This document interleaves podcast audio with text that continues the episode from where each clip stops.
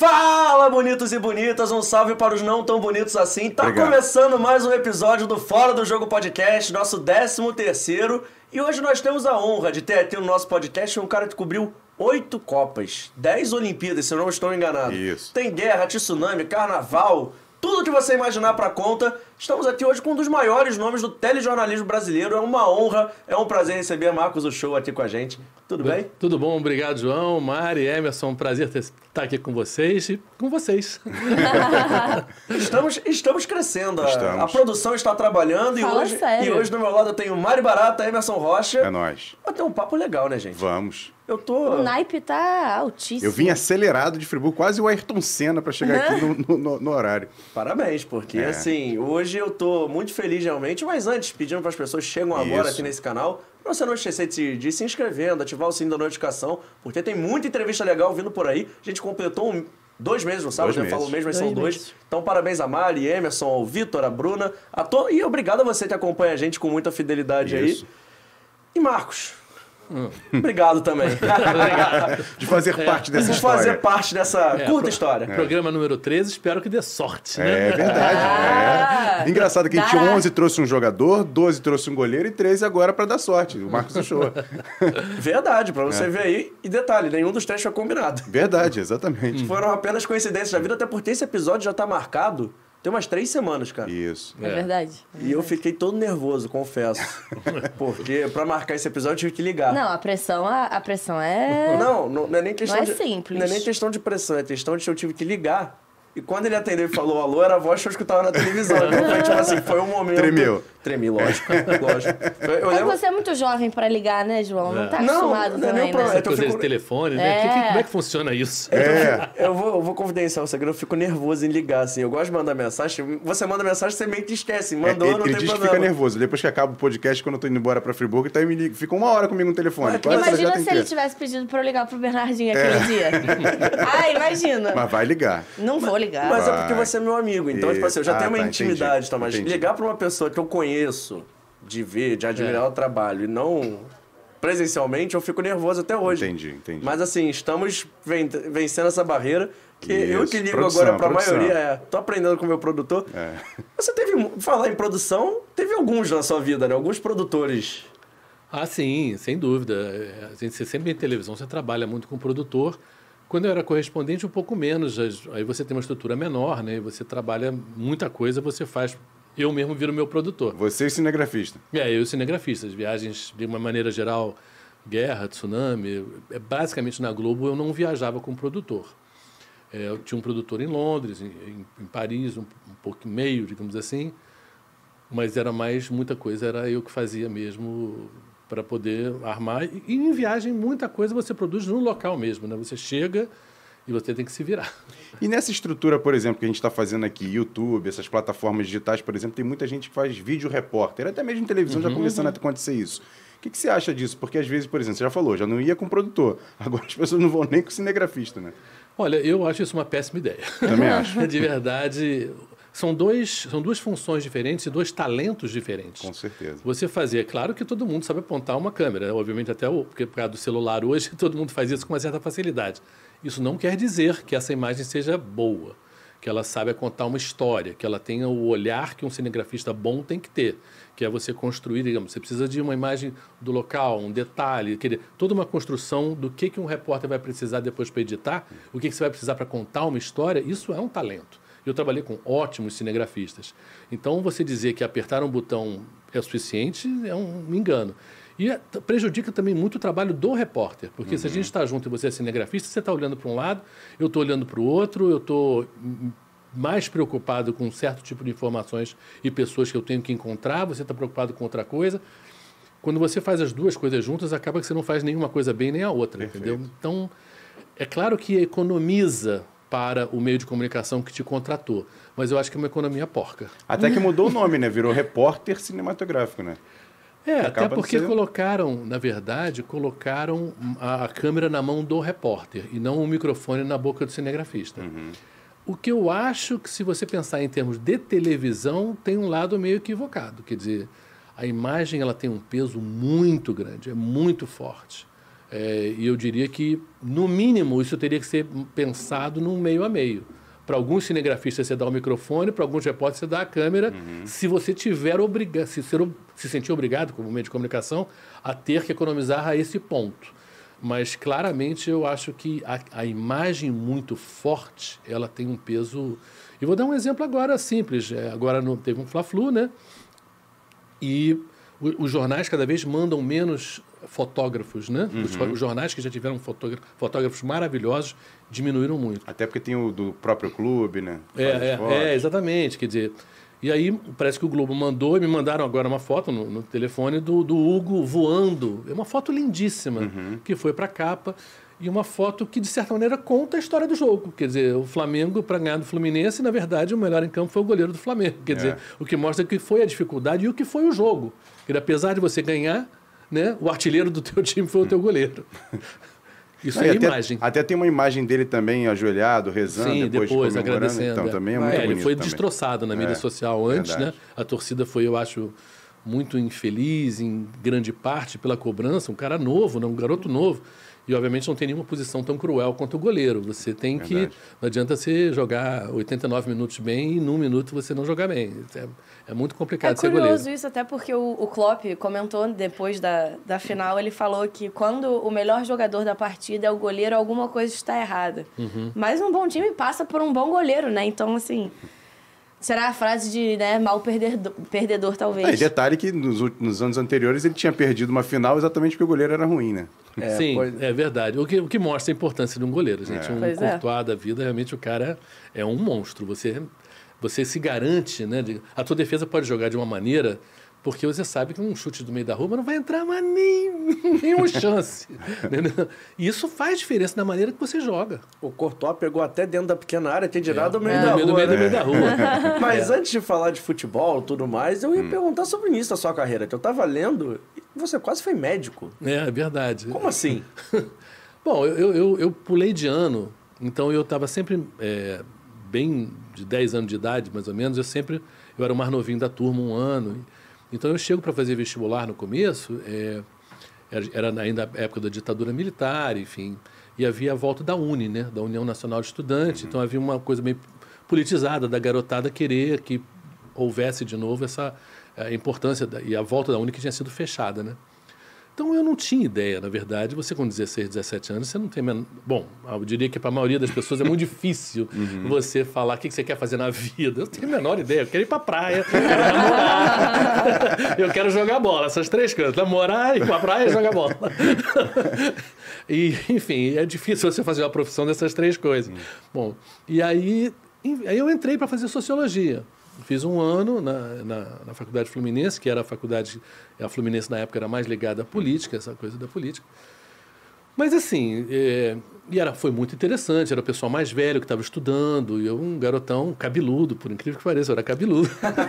Eu nunca fui. É, eu era cabeludo. E, mas eu senti logo no final do ano que aquilo ali, digamos assim, era muito teórico. E depois para trabalhar, enfim, ser, ser professor. Não me interessou muito... Aí eu quis ir para a medicina, que aparentemente é o outro extremo, mas a minha mãe era psicanalista, ela fazia um trabalho de medicina social, que a U E R J tinha um trabalho bom. Aí eu fiz outro vestibular, aí passei para a medicina. Só que aquelas coisas que acontecem, né? Uma turma de faculdade, para todo mundo, né? Você tem que ter um pouquinho de sorte, né? Porque tem, tem gente legal numa e tem outras turmas que são meio, né? meio, meio sem, sem, sem graça, né? E foi o que aconteceu comigo com medicina, eu não, não me entrosei bem com a turma. É, era um pessoal muito pouco preocupado com esse lado social, muito preocupado uhum. com, com política. O pessoal queria ganhar dinheiro. Era medicina para ganhar dinheiro, gente que tinha tio, que era dono de clínica, falando em vou fazer operação plástica, que está mais dinheiro do que não sei o quê. Sabe? Não era minha praia. Então, uhum. fiquei muito fora d'água mesmo, peixe fora d'água. Aí eu, aí eu, depois de um ano, eu falei, não, não isso não é para mim. Aí, obviamente, a minha mãe não ficou muito feliz, porque aquela coisa comum de pai e mãe, né? Filho médico sempre tem uma, uma, uma um graça. Prestígio. Né? É, um prestígio. Não, medicina eu acho uma profissão linda, sem dúvida. Mas uma das coisas que me fez também largar, falei, essa coisa de trabalhar final de semana não é comigo. Ah! Caraca, que abraço, abraço. Aí não parece sabia, que Deus né? falou, ah, é? Vai então trabalhar toma. Em esporte. Logo com esporte. Logo. Logo esporte. Eu acho que eu demorei muito, muito uhum. tempo para botar tempo no final de semana. Eu acho que eu estou tendo agora, que eu parei de, de trabalhar como jornalista. Mas assim... É dessas coisas meio Zeca Pagodinho, né? Deixa a vida te levar hum. e você né, vai te empurrando para um lado, vai te empurrando por outro e acaba, enfim, dando certo. Mas como é que era isso até de não ter final de semana? Como é que era o convívio familiar? Porque assim, eu digo que não só o jornalista abdica de muitas coisas, mas a família do jornalista também, né? Oh. Ah, sim. E a sua com certeza abdicou bastante, que vocês foram morar em outro país, uhum. é, já, eu, eu já tiveram ele... Muito. Tiveram N experiência, então como é que foi isso, da sua relação familiar, assim? Olha, eu, eu, eu sou casado, eu casei muito novinho, casei com vinte e dois anos e... A minha e, idade? É. Aí, tá, tá na hora, João. É, é casado até o último hoje. Romântico aí, ó. Eu ia falar isso, é casado até hoje com a mesma pessoa. É, então mesma temos pessoa. O último então, romântico mas... sentado nessa mesa. Flamenguista e Dona Tereza. Né? É, com a Dona Tereza. Ela só não é uma nega, mas é, mas é, é ela é a minha Tereza. É isso aí. Uma é nega chamada Tereza. A minha versão da nega é. chamada Tereza é. é a Tereza. E a gente tá junto há quarenta e um anos e muito feliz. E é dessas coisas. A gente não tinha namorado três. Claro que se você fosse pedir à la carte, né? Um cardápio...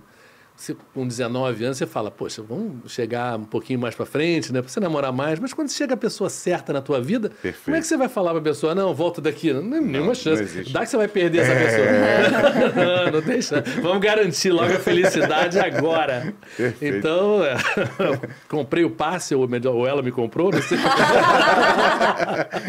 Enfim, deu super certo. Agora, você tem razão, João. É, é, é, o jornalismo, ele é muito cruel com família, por, não só pela questão do final de semana, quando você está morando num lugar e viaja pouco, mas assim, porque final de semana é, é a festinha da, das crianças, são os aniversários, são as comemorações, são, muita coisa acontece no final de semana socialmente importante para a vida da gente.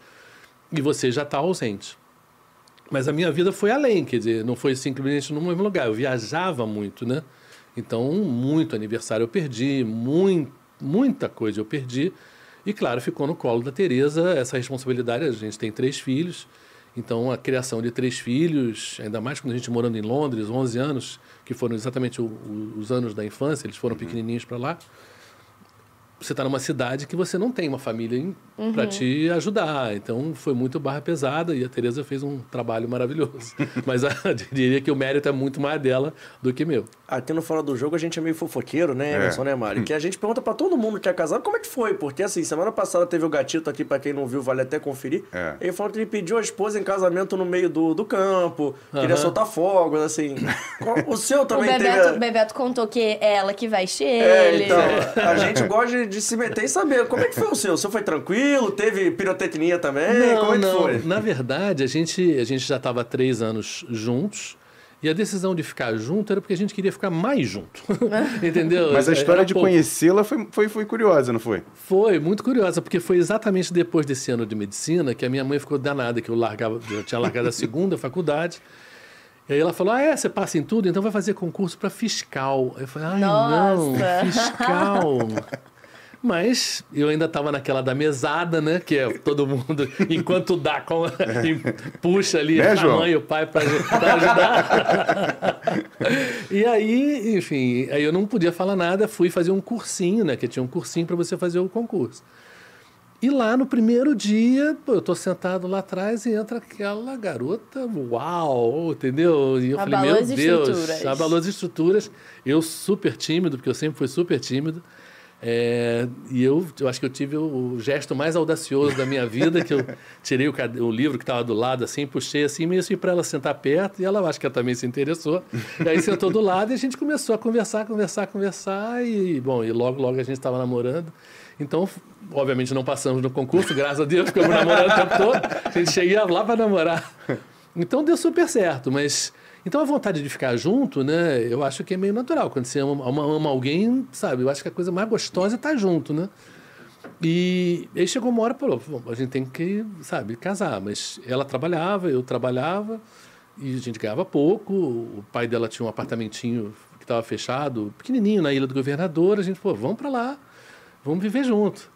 E aí... Logo na Ilha do Amor. Na Ilha, é. E aí, e aí, o que aconteceu? Eu, eu, a gente não tinha grana e, e a gente pediu os presentes, pedimos dinheiro para as pessoas. Eu trabalhava na Air France, na época, no aeroporto, e tinha passagem de graça para viajar. Então, a gente pediu grana para as pessoas em vez de presentes. Torramos um dinheirão na Europa em um mês. Voltamos para casa, tinha um colchão, uma geladeira e uma televisão. Era o que tinha dentro de casa. Mas tem, tam, também trouxemos muitas memórias maravilhosas. Com certeza. Agora, você fez faculdade, foi na faixa? No, foi, no foi, foi. É, porque na época, eu dei uma olhada quais eram os melhores cursos de, de, de, de jornalismo É, no Rio na época, e na época a Elia Alonso era, era a melhor faculdade. Então, eu fiz uma prova, era particular, mas eu, eu fiquei em segundo e eu ganhei uma bolsa integral. Bom. Então, eu não tive que pagar também, pelo menos esse, esse trabalho eu não dei para minha mãe. mas, mas nessa altura também eu já estava pagando minhas contas. Mas eu me perdi no meio da história, porque assim, eu tô adorando, tô adorando uhum. mais papo. Mas como é que surgiu a vontade de falar assim, vou fazer jornalismo? Porque você fez sociologia, foi pra medicina, do nada você cai em comunicação. Trava... Ui, não. Trabalhando sem, no aeroporto... Sem, é. sem derrubar o copo, por favor. sem quebrar, não, a questão o que não é seguinte, quebrar. Eu não fui fazer jornalismo. Como assim? Eu fui fazer comunicação com uma tentativa de acalmar a minha mãe. E não deu certo. Ela não se acalmou, falou, vai trabalhar vagabundo, eu tive que trabalhar. E aí eu tinha... dois amigos que estudavam lá, um, um, um, dele, um dele, ela, né, a Isabela Scalabrini, que depois foi repórter, está em Belo Horizonte há muitos anos. Uhum. E eu fui fazer assim, sem nenhuma convicção. Eu fui fazer como um curso que, olha, isso aqui até é legal, mas assim... Bateu o diploma. Eu tranca... Por causa das passagens, a Air France dava duas passagens de graça para Paris por ano. Que beleza. E depois, você, se quisesse ir para outro lugar, você pagava dez por cento da tarifa mais barata. Então, era, digamos assim, você, a gente trabalhava muito, gastava, guardava todo o dinheiro possível para ficar nos hotéis horrorosos, mas poder viajar. Uhum. Mas, é, enfim, esse, esse começo, eu estava fazendo comunicação assim, muito mal. Eu trancava a matrícula toda hora, porque eu tava, queria viajar. Então, eu demorei seis anos para me formar num curso de quatro. Uhum. Eu fui um péssimo aluno, gente. O que me salvou, e eu falo assim em palestras, às vezes, de faculdade de jornalismo, assim, olha, se você é um péssimo aluno, tem esperança. Tem esperança porque é possível que você depois possa ser um bom jornalista. Eu acho assim, as características principais de quem quer ser jornalista, principalmente a curiosidade, interesse pelos outros, né? Uhum. Eu acho que se você tiver isso, você já tem muito para ser um bom jornalista. Se você escrever bem, melhor ainda. Escrever bem é basicamente ler bem, né? É, se você, e isso, eu, isso foi a minha vida, eu sempre li muito. Aquele perfil meio clássico de, de, de criança tímida, né? Uhum. Que muitas vezes vai para o livro para buscar assim, uma companhia numa certa solidão. E o que mudou um pouco a minha vida foi o futebol. Depois que eu comecei a entender que jogar futebol bem abriria portas sociais, digamos assim, eu, eu comecei a jogar futebol e jogava bem. Mas assim, mas eu li muito a minha mas vida inteira. Mas nunca tentou ser jogador? Não, não, não nunca. Era mais por, por hobby mesmo? É, eu, eu, eu joguei futebol de praia no Dínamo, enfim, eu, na época que o futebol de praia era grande. Uhum. Joguei no time de Cidade de Deus. Quando se, se você vê o filme Cidade de Deus, aquele começo do filme, quando o, o conjunto se instala, quando constroem, uhum. eu jogava com um cara na praia que era de lá e me chamou. E eu fui para lá, mas era assim, era incrível, porque era uma época em que Cidade de Deus era um... Quer dizer, o, o tráfico de drogas na época era basicamente venda de maconha. Uhum. Ah. Então, quem jogava comigo no meio de campo lá desse time era um cara que trabalhava com isso, vivia com isso, mas na época, é, ser traficante era ser dono da birosca, da farmácia, da padaria. O cara, eu acho que tinha uma pistolinha, sei lá. Uhum. O cara jamais imaginaria uhum. é, é, dominar a comunidade, dominar uma favela. Isso não existia, entendeu? E era uma coisa muito, muito mais tranquila, muito mais leve. Era um Rio de Janeiro onde você, branco, ia numa favela, mesmo você sendo de classe média, sem o menor problema. É, isso foi uma das coisas ruins que a gente perdeu. Quer dizer, eu acho que a gente hoje, a gente mora num lugar onde as coisas estão muito mais marcadas, onde você vai, onde não vai, por conta do perigo que é real. Mas é uma pena que eu acho que todo mundo perdeu nisso, né? E você falou que jogava no meio de campo, mas você era o terceiro, era o dez clássico, era o cinco marcador, era aquele oito que saía com a cabeça erguida jogando? Não, eu era mais um oito e meio, oito, porque eu fazia muito gol. Então, pisava na área, então. É, é, não, eu fazia muito gol. Mas, assim... Mas eu era mais para oito do que para dez, assim. Porque eu sempre gostei de, de criar e dar passe, etcétera. Gostava então, de ver o jogo de frente. É, né? Chegou é, a jogar é, com alguém da praia sem conhecer? Depois virou jogador? Alguma coisa nesse sentido? Eu joguei com... O, joguei contra, né? O Fred. O Fred, que era irmão do Paulo César, Caju. Uh-huh. É engraçado que o Fred foi zagueiro do, do, do, do, do Flamengo, uma época. Ele era um craque na praia. E ele jogava no meio de campo, na praia. E, mas, engraçado, como jogador, ele não, não, não, vingou, não vingou, assim. Não, não, não foi... Profissionalmente, ele não, não foi tão bom, assim. Mas foi um tempo ali. Não durou... Não, não joguei anos ali, porque depois comecei a jogar é, muito futebol... De, ainda chamava futebol de salão naquela época, né? É. Que eu adorava de jogar. Ele, ele que faleceu, acho que foi ontem, ontem, ontem. É, exatamente. Né? Foi uma tristeza aí. Ah. É, foi, acho que foi ontem que eu recebi até Isso. a notícia. E... e enfim, mas ele era um cracaço na, na, na praia, ele jogava no, no Colômbia. É. E... e já tinha já o Margarida apitando lá na praia? Não, o Margarida foi um pouquinho depois, depois é. um pouquinho depois. É... Mas tinha confusão aberta, né? Pô, caramba! O futebol de praia já foi um futebol muito violento, assim, é. né? Não só na bola, porque como era areia, ninguém chegava rasgando você, porque você vai cair na areia, então... É tranquilo. Então é. tranquilo, assim... E tinha muita confusão também de, de porrada, realmente tinha. Eu já voltei do Leme uma vez correndo, ah, agora, com gente atrás. Agora que você começou a história, você vai ter que terminar, viu? Vai ter que contar a confusão. O que, que você fez? Você foi, meteu um gol no último minuto? Não, não, não. É, é que foi um jogo é, contra o Copa Leme, e eu era do Dínamo, e no jogo, no campo do Dínamo, que era ali, entre a Santa Clara ali, é que eu não joguei, eu estava viajando, eu não joguei, e um cara que jogava no meio de campo comigo, o Ivan, deu uma porrada num cara do Copa Leme, e a coisa não foi, não terminou bem. E na volta, o jogo começou, o cara já foi para cima do Ivan, e aí começou aquela porradaria toda. E, pô, e o Leme é meio longinho, é. você tem que sair ali, que aquele... Você só pode correr para um lado, né, para sair do Leme. É. Enfim, não havia... chance para diálogo. Então, melhor era correr mesmo. E a corrida foi boa? Foi boa, foi longa. Foi mas longa. Você ganhou, pelo menos essa corrida você ganhou? Não, ganhei, ganhei. Pelo menos eu não levei nada. Tentaram, mas não. Eu driblei. Driblei, driblei bem. Era um oito habilidoso. É, habilidoso. Sobre usar a malandragem. É. Não, mas muito legal a gente também ter esse lado um pouco mais humano do, do Marcos Uchoa, que a gente vê na televisão, assim. É. Eu nunca imaginei que ele tivesse jogado futebol na praia. E fugindo de porrada. É. Tem de ver tudo tranquilo assim, mas dentro de campo era tranquilo. Já foi, cobriu também. Guerra, cobre é. tsunami, é. aí na hora do futebol da areia, perna é. pra que te quero. Aí depois eu comecei a jogar, isso com quinze anos, eu comecei a jogar com o Chico Buarque. Hum. O Chico Buarque tinha uma pelada de futebol de salão no Carioca, ali num clube ali no, no Jardim Botânico. Isso era setenta e três, quer dizer, a ditadura estava bem forte na época, até que acho, que, acho que dois anos depois, três anos depois, acho que foram três anos depois, a polícia fechou a pelada, dizendo que era uma pelada de subversivos, reunião de subversivos. Todo mundo só ia jogar lá para jogar bola, beber cerveja, não tinha nada Falava disso. Besteira, tinha um né? sambinha? É. Tinha um sambinha? Não, ali não tinha, não. Ah, é. Era realmente só para jogar bola, mas ia o pessoal do M P B quatro, João Bosco, ia, ia um monte de gente assim, mais da esquerda, sim, mas... Uhum. mas Mas era futebol, como todo mundo joga e gosta de futebol. Uhum. Aí o Chico foi renovar um contrato com a gravadora dele e pediu o terreno na, na, na, na, no Recreio, que depois virou o campo mesmo de Politeama, etcétera e tal. E aí a gente passou a ter times. E o primeiro campeão até foi o meu time. Meu time, a gente oh, ganhou moral. na final do time do Luiz Melodia, que jogava o Afonsinho, grande ah, jogador. Afonsinho. A gente ganhou de dois a um, um, eu fiz um gol, etc e tal. Que beleza. Foi o do título? Eu Hã? certamente ficaria retraída. Você vai falar, aí Ele fez um gol título, nesses é, caras? E aí teve um... Não, aí teve, anos depois, nosso time era sempre dos amigos ali.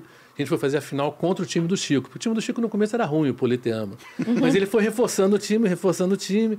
Começou, na verdade, com o João Nogueira, que tinha um time dele do João Nogueira. O João Nogueira começou a trazer uns caras bons pra caramba. Porque durante muito tempo... O limite de idade era a minha idade. Ninguém podia ser mais jovem do que eu, para a pessoa não trazer garotão que corria dez vezes mais uhum. que todo mundo. Então, ia subindo, todo mundo ia envelhecendo, mas sempre com a minha idade. Mas o João Nogueira começou a trazer caras craques, assim, para jogar bola com ele, e a coisa foi distorcendo. E o Politeama fez mais ou menos a mesma coisa, até que chegou numa final contra o meu time.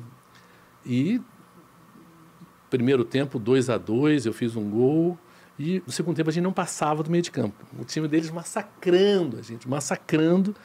O, e o Chico tinha chamou a Marieta Severo, que eles eram casados ainda, botou bandeirinha em todo o campo, caixa de som, para aquela festa que estava ganho. Uhum.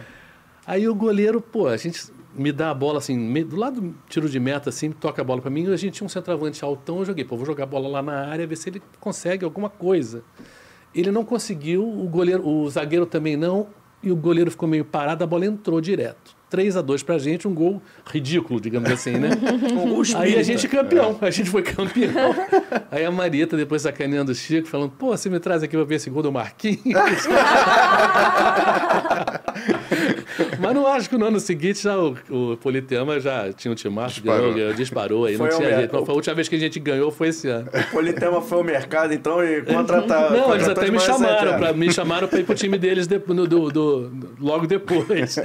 Mas eu falei, não, não, não, não, eu vou, continuo jogando com os meus amigos, tá ótimo. Além dessa pelada aí com os amigos, assim, rolou pelada com, com um jogador profissional que você foi fazer com a cobertura? Jogou, cara, impressionante, oitenta e cinco, eu me lembro, foi aquele ano daquele grande Bangu, né, que foi campeão brasileiro, uhum. E teve uma vez que uns jogadores do Bangu, Ademir, aquele goleiro que era o Tobias, é, o Ado, eles foram, jo- foram jogar lá, uma pelada lá, a gente ganhou de cinco a um. Olha. Eu fiz três gols. Uh. E, e foi muito interessante, porque, claro, que você joga com aquele apetite de, pô, tô, vou fazer o jogo da minha vida. E os caras estão cagando e andando, vamos falar sério. Quando os caras viram, já estava quatro a zero pra gente. Mas, assim... Bom, o Moisés, que era aquele zagueiro, ele não foi, ainda bem, senão não estava vivo, né? Ele batia até na sombra, né? Mas... E depois virou técnico do Depois virou técnico. Mas, mas é legal, assim... Quando você joga futebol, você pode jogar bem, mas assim, e vai jogar como profissional, uma das coisas assim que você nota é que eles sabem proteger a bola de uma maneira que você não sabe. É uma coisa que eles sabem usar o braço é. de uma maneira que eles têm uma... Pode eles, ser o pior eles, profissional, mas... Mas eles sabem fazer é. aquilo de uma maneira que você não tem ideia como aquilo funciona, né? E a gente acha que é entendido, né? Que eu tô, você tá é. falando, tô pensando aqui, fico eu que nem idiota reclamando dos caras, xingando os caras como se eu soubesse fazer. Não sei, né? É. Mas... E lá no Campo do Chico tinha três peladas. O sábado era o campeonato e segunda e quinta era só pelada. E eu ia sempre, praticamente eu ia muito mesmo. E, mas eu lamento um dia que eu não fui, que foi o dia que o Bob Marley foi. Oh. E esse dia eu não fui. É o dia oh. daquela foto, então. Da famosa a pelada. F... Né? Gente. Aquele fumacê. Acenderam sinalizadores. É. Sinalizadores. Tinha uma nuvem em cima ali do Recreio dos Bandeirantes aquele dia. E eu lamento que, obviamente, quem não queria conhecer o Bob Marley, oh. né? E até foi perto da, da, da morte dele, ele morreu acho, pouco tempo depois, né? Ele teve câncer no pé, enfim, uhum. acho que foi um, um, acho que foi oitenta, oitenta e um, acho que ele foi, uma coisa assim, não me lembro o ano exatamente, mas foi por aí, mas não foi muito distante da morte dele, mas obviamente teria sido uma pelada maravilhosa estar tá ali do, do lado. Mas tinha time, o pessoal da Blitz, né? O Evandro Mesquita tinha time lá, enfim, tinha muita gente, o Djavan jogou bola lá. É, Djavan que o Edson Moro falou que jogava é. bem. Bem, bem. É, foi quase profissional. Eu me lembro do Djavan quando ele chegou. Ele chegou, pro, ele veio para o Rio, ele já tinha carreira, mas o Chico, o Chico Buarque gravou músicas dele para dar uma força. E eu me lembro dele, ele jogava descalço, chegava, aí Marquinhos, tem uma vaga aí, não sei o quê. Poxa, eu falei, caramba, sabe aquela coisa... Claro, eu não era o Marcos do Show, ele, era, não era, ele não era o Djavan, era simplesmente duas pessoas. E claro que ele já com aquele talento louco dele. Mas assim, foi, foi muito gostoso. Assim, o Fagner jogava bola lá, que ele tinha muito artista, passou muita gente... Que, que todo mundo gosta de futebol, de uma maneira geral, exatamente. Né? Todo artista, de certa maneira, teria gostado de ser jogador. O Chico, então, mais ainda. Eu tenho certeza que o Chico teria trocado a, essa carreira incrível dele, né? Esse gênio que ele é, se ele pudesse ter jogado no Maracanã pelo Fluminense, eu acho que ele teria trocado. E você tem contato com a galera da pelada até hoje? Aí, de vez em quando, rolam os jogos festivos. Tem um grupo de WhatsApp. O churrasco festivo do futebol. Não, já tem tempo, já, já tem tempo que eu não vou, é, mas eu me lembro assim, eu morando fora já há muito tempo, E, e apareci lá e entrei no, durante a pelada e aí, pô, comecei, daquele dia que dá tudo certo, comecei a fazer gol, gol, gol, aí o Chico falou, pô, não pode contratar estrangeiro, não. E teus meninos, você falou sobre, sobre os filhos, é, algum foi, foi para jornalismo, ninguém, não, futebol, nada? Não, não, eu, eu tenho três, né, o Conrado, a Lara e o Gustavo, o Gustavo é o mais novinho, é... O, ninguém quis, ninguém nem cogitou, não foi ser jornalista. Eu acho que eles viram a vida que eu levava, não acharam muito interessante não, mas assim, não pensaram. E em relação ao futebol, o Gustavo, particularmente, o menor, foi uma pena não ter ido, porque ele jogava muita, joga muita bola. Está com trinta agora, enfim, mas assim, mas assim, sempre foi de chamar atenção. Ele pequenininho, em Londres. É, eu me lembro de, tinha muito campeonato organizado lá, e aqueles pais ingleses todos lá falando que esse garoto, esse garoto, esse garoto. Hum. Aí um outro falava, né, ele é filho de brasileiro. Ah, tá explicado. Mas é muita bola. Ele, assim, é todo mesmo. Mundo que viu ele jogar futebol, ele falou, mas por que, que ele não foi profissional? Por que, que ele não foi profissional? Mas é aquela coisa, estava no Rio, dezessete anos, quando a gente, dezesseis, dezessete, quando a gente voltou, chegou a treinar no Fluminense. Mas eu acho que a, a vida, você adolescente, ainda mais sendo um adolescente de classe média, uhum. você virar profissional, as pessoas não se dão conta da dureza que é. Sim. De quanto você, como adolescente, tem que entregar a parte muito importante da tua vida, que é sair à noite, chegar à tarde, tomar todas, sair com os amigos, viajar, final de semana aqui, final de semana ali. Tudo isso não existe para você, se você quiser realmente jogar futebol. Perfeito. Cara... isso é muito cruel, você precisa de, de querer muito. Então chegou uma hora ali no Fluminense e o Gustavo falou, não, não, pai, não, acho que não quero mais não, sabe? Eu, eu entendi, e, eu, e ele falou, os outros eu acho que precisam mais, os outros, sabe, querem mais. E eu acho que é por isso, eu já joguei futebol, eu já joguei um, um, um futebol de praia em Ipanema, que era depois do, do campeonato, no final da tarde era uma pelada, em Ipanema. E era o Fumaça contra Cachaça. Os nomes já dizem um pouquinho isso. Era às vezes jogava na cachaça, às vezes jogava na fumaça, enfim. Dava pra todo mundo. Cara, era um pessoal rico. Tinham três irmãos ali que moravam na Vira Soto. E os caras jogavam pra caramba. Mas muita bola mesmo. Hum. Você jogar muito bem na praia é difícil, porque muito. Obviamente a bola, você domina, o domínio da bola requer um, um outro tipo de, de, de, de, de habilidade, uhum. né? Agora, é gente que não, nunca, nunca pensou em ser jogador de futebol. Então, claro, porque... mais lazer, né? Mais lazer. E você sendo jovem, você fala, poxa, caramba, isso aqui isso é muito pesado, né? O uhum. que você... O jovem se quer se divertir. E você entende isso. Quando você pega a carreira do Ronaldo Fenômeno, do Ronaldinho Gaúcho, do um Adriano, no momento que eles falam, já deu, sabe? No sentido de que eu não quero continuar uhum. nesse nível de ralação. Eu já tenho dinheiro, eu já tenho, sabe... E aí você entende que na nossa cultura brasileira, o prazer, a felicidade, ela também está em estar com os amigos, estar com mulheres, estar com, né, com uhum. a, na festa. E aí você abdicar daquilo, depois que você já ganhou bastante dinheiro, já conquistou vários títulos. Eu, eu, eu sou como todo mundo, pô, adoraria que o Ronaldinho Gaúcho tivesse continuado mais, que o Adriano tivesse continuado uhum. mais, assim. Mas eu entendo, como ser humano, que... chega uma hora que você tem que pedir a conta, porque senão a vida passa e aquilo... Verdade. Ninguém pode te pagar tempo, né? Uhum. Pode te pagar dinheiro, mas o tempo não, não te pagam. E é a, a gente teve, né? a gente teve, a gente teve tem contato até hoje com o Bismarck, lá pelo outro canal. Sim. E o Bismarck, quando parou em dois mil e três, nunca mais jogou bola, nem peladinha. Ele falou, Sim. cara, não, não é mais pra mim, assim, não quero mais. É, eu acho que é cruel nisso também, porque o futebol, no final das contas, é uma brincadeira, né? Uhum. Que você curte quando é criança, etc e tal, e você vai ter sempre aquele prazer que continua, né? Uhum. E é curioso, assim, que a gente pensa, assim, a, a, ah, esse, esse é um cara, é meio, esse é um amador, né? Esse é um, amador como uma coisa ruim, né? Uhum. Profissional como uma coisa boa. Mas amador vem de quê? Vem de amor, é. Né? Amador é amor. E a gente, de certa maneira, quando a gente é criança e joga bola, a gente ama aquilo, né? Aquilo ali é a nossa vida, porque aquilo, a festa que ia estar jogando com os amigos é tão grande, e você vai perdendo isso à medida que você vai se profissionalizando. Isso vai virando um trabalho uhum. e vai ficando, digamos assim, eu entendo o Bismarck também uhum. de não querer mais jogar. Mas também eu acho que tem um lado que outros jogadores já me contaram, né? Para quem fez aquilo muito bem, do jeito que esse pessoal fez, eu conheci uhum. bem o Bismarck, é meio chato você não conseguir fazer o que você fazia. Verdade, né? Quando o corpo isso. começa a jogar contra você, você também tem um sapo. Não, não quero mais não conseguir fazer aquilo que eu fazia com tanta facilidade. Verdade. E vocês estavam falando de abdicar, eu acho, até vou trazer um outro lado, mas assim, é abdicar sem ter certeza de que aquilo vai dar certo, é né? Verdade. Porque é diferente, sei lá, ah, tem que estudar para uma prova da faculdade. Você sabe que só depende de você e você uhum. vai acabar fazendo, vai acabar passando, vai acabar se formando. É, você abdicar de festa, de vida, dos seus amigos, das suas experiências, é muito cruel quando você não sabe que aquilo pode dar certo. Você pode estar um belo dia... o treinador não olhou na sua cara, ou você se machucar, ou acontecer N coisas que não estão no seu controle, uhum. e você acabou... eu não digo perdendo tempo, porque tempo você não perde.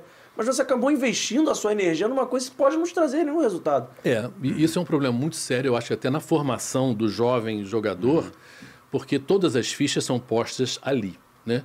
Então, se você pega, por exemplo, a tragédia do Ninho, né, lá do Flamengo, quer uhum. dizer, a morte dos meninos não é a morte só dos meninos, é a morte da família, da família. De, do projeto da família, do irmão do garoto, quer dizer, porque todas as fichas, poxa, se ele virar profissional, se ele conseguir ser profissional, eu não estou dizendo nem para a Europa, não, gente, estou falando assim, se conseguir aqui no Brasil, uhum. já é uma mudança de classe social que abre portas para todo mundo, é para o irmão, para a irmã, para o sobrinho, pra, sabe, é, é um projeto de família, não é um projeto individual. Uhum. E muitas vezes as pessoas não se dão conta disso. Agora, quantos conseguem? Eu me lembro de fazer matéria com seleção brasileira sub dezessete, e não sei se foi do Ronaldo Fenômeno ou do Ronaldinho Gaúcho, mas eu me lembro de depois ter feito a conta daquele time de seleção brasileira, só três viraram profissionais. Uhum. Caramba. Cara, chegaram à seleção e os outros não conseguiram se profissionalizar. Então, é muito cruel, é muito difícil, até porque essa passagem, exatamente nessa idade de dezoito, dezenove, vinte, é exatamente quando todas as atrações da vida uhum. entram, na, entram na sua vida. Tem muita dizer, coisa para vislumbrar, né? Nessa sim, idade, nessa fase da vida. Você pode perder o rumo muito facilmente, porque você logo faz sucesso, aí você compra teu primeiro carro, aí você vai nas festas, aí você é chamado, aí todas as garotas querem te namorar, aí todo mundo quer ser teu amigo.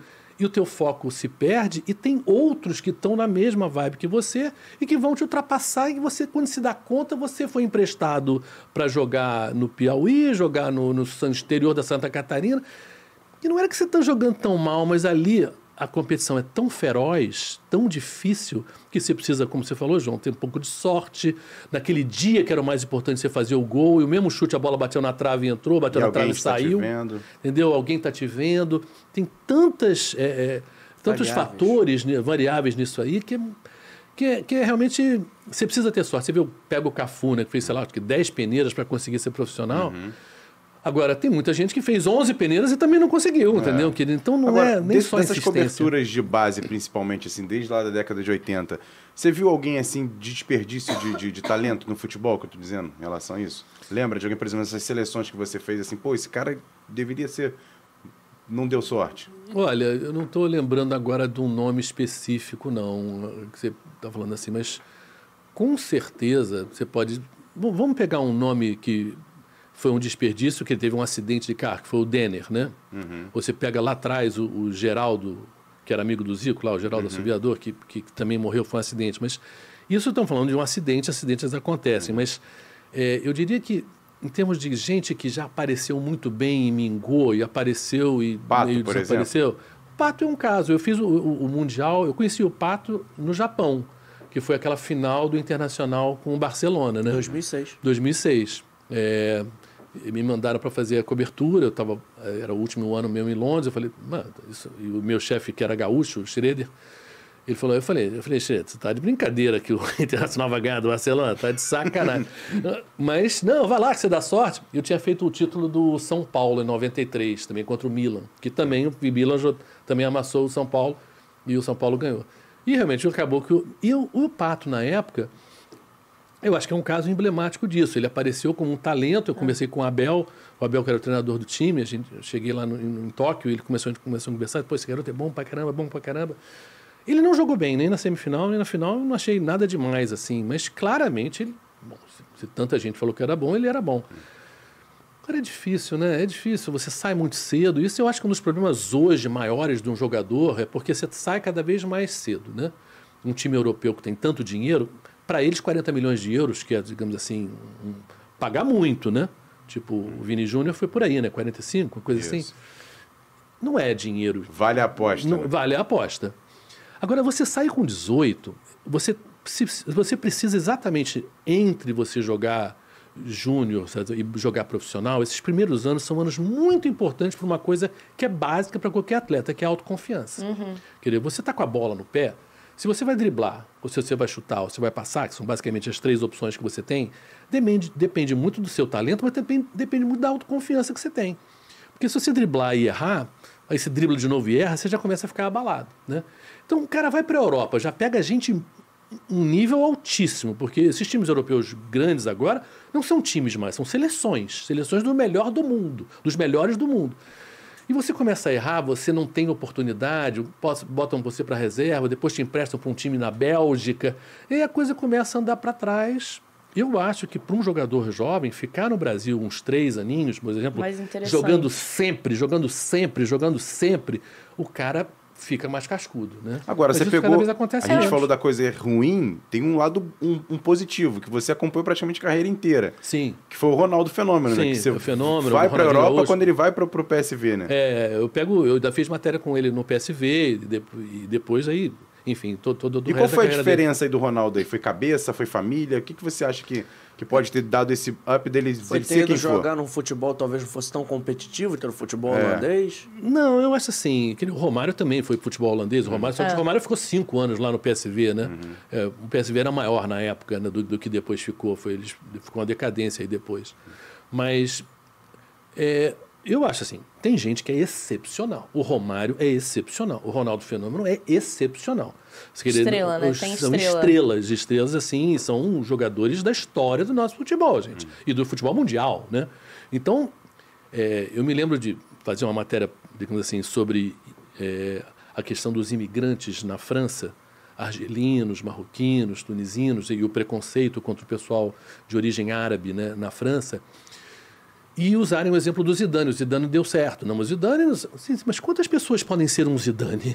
Entendeu? Sabe? É que nem ganhar numa loteria, entendeu? Não, e conta Querer... muito também questão de tom de pele, tudo isso, né? O Zidane não, não tem tom de pele de, de árabe. Sim, não, mas a mesma qualidade. O uhum. futebol que permite você... Digamos, o futebol é pouco racista no sentido de que o, o, a qualidade tua vai abrir a porta. Quer dizer, é, se você for é. excepcional. Só que a qualidade que abre a porta total é de ser excepcional. Não. É o, o Zidane é excepcional. Uhum. O Ronaldo Fenômeno era excepcional. Quer dizer, então, esses caras, eu acho que independentemente dos, dos obstáculos que existem para todos, mas eles ultrapassariam esses obstáculos com mais facilidade pela qualidade da bola deles. Uhum. Agora, você pega um Rodrigo ou um Vinícius Júnior que vão para o Real Madrid, vamos falar sério, o Vinícius Júnior deu muita sorte, gente. Por quê?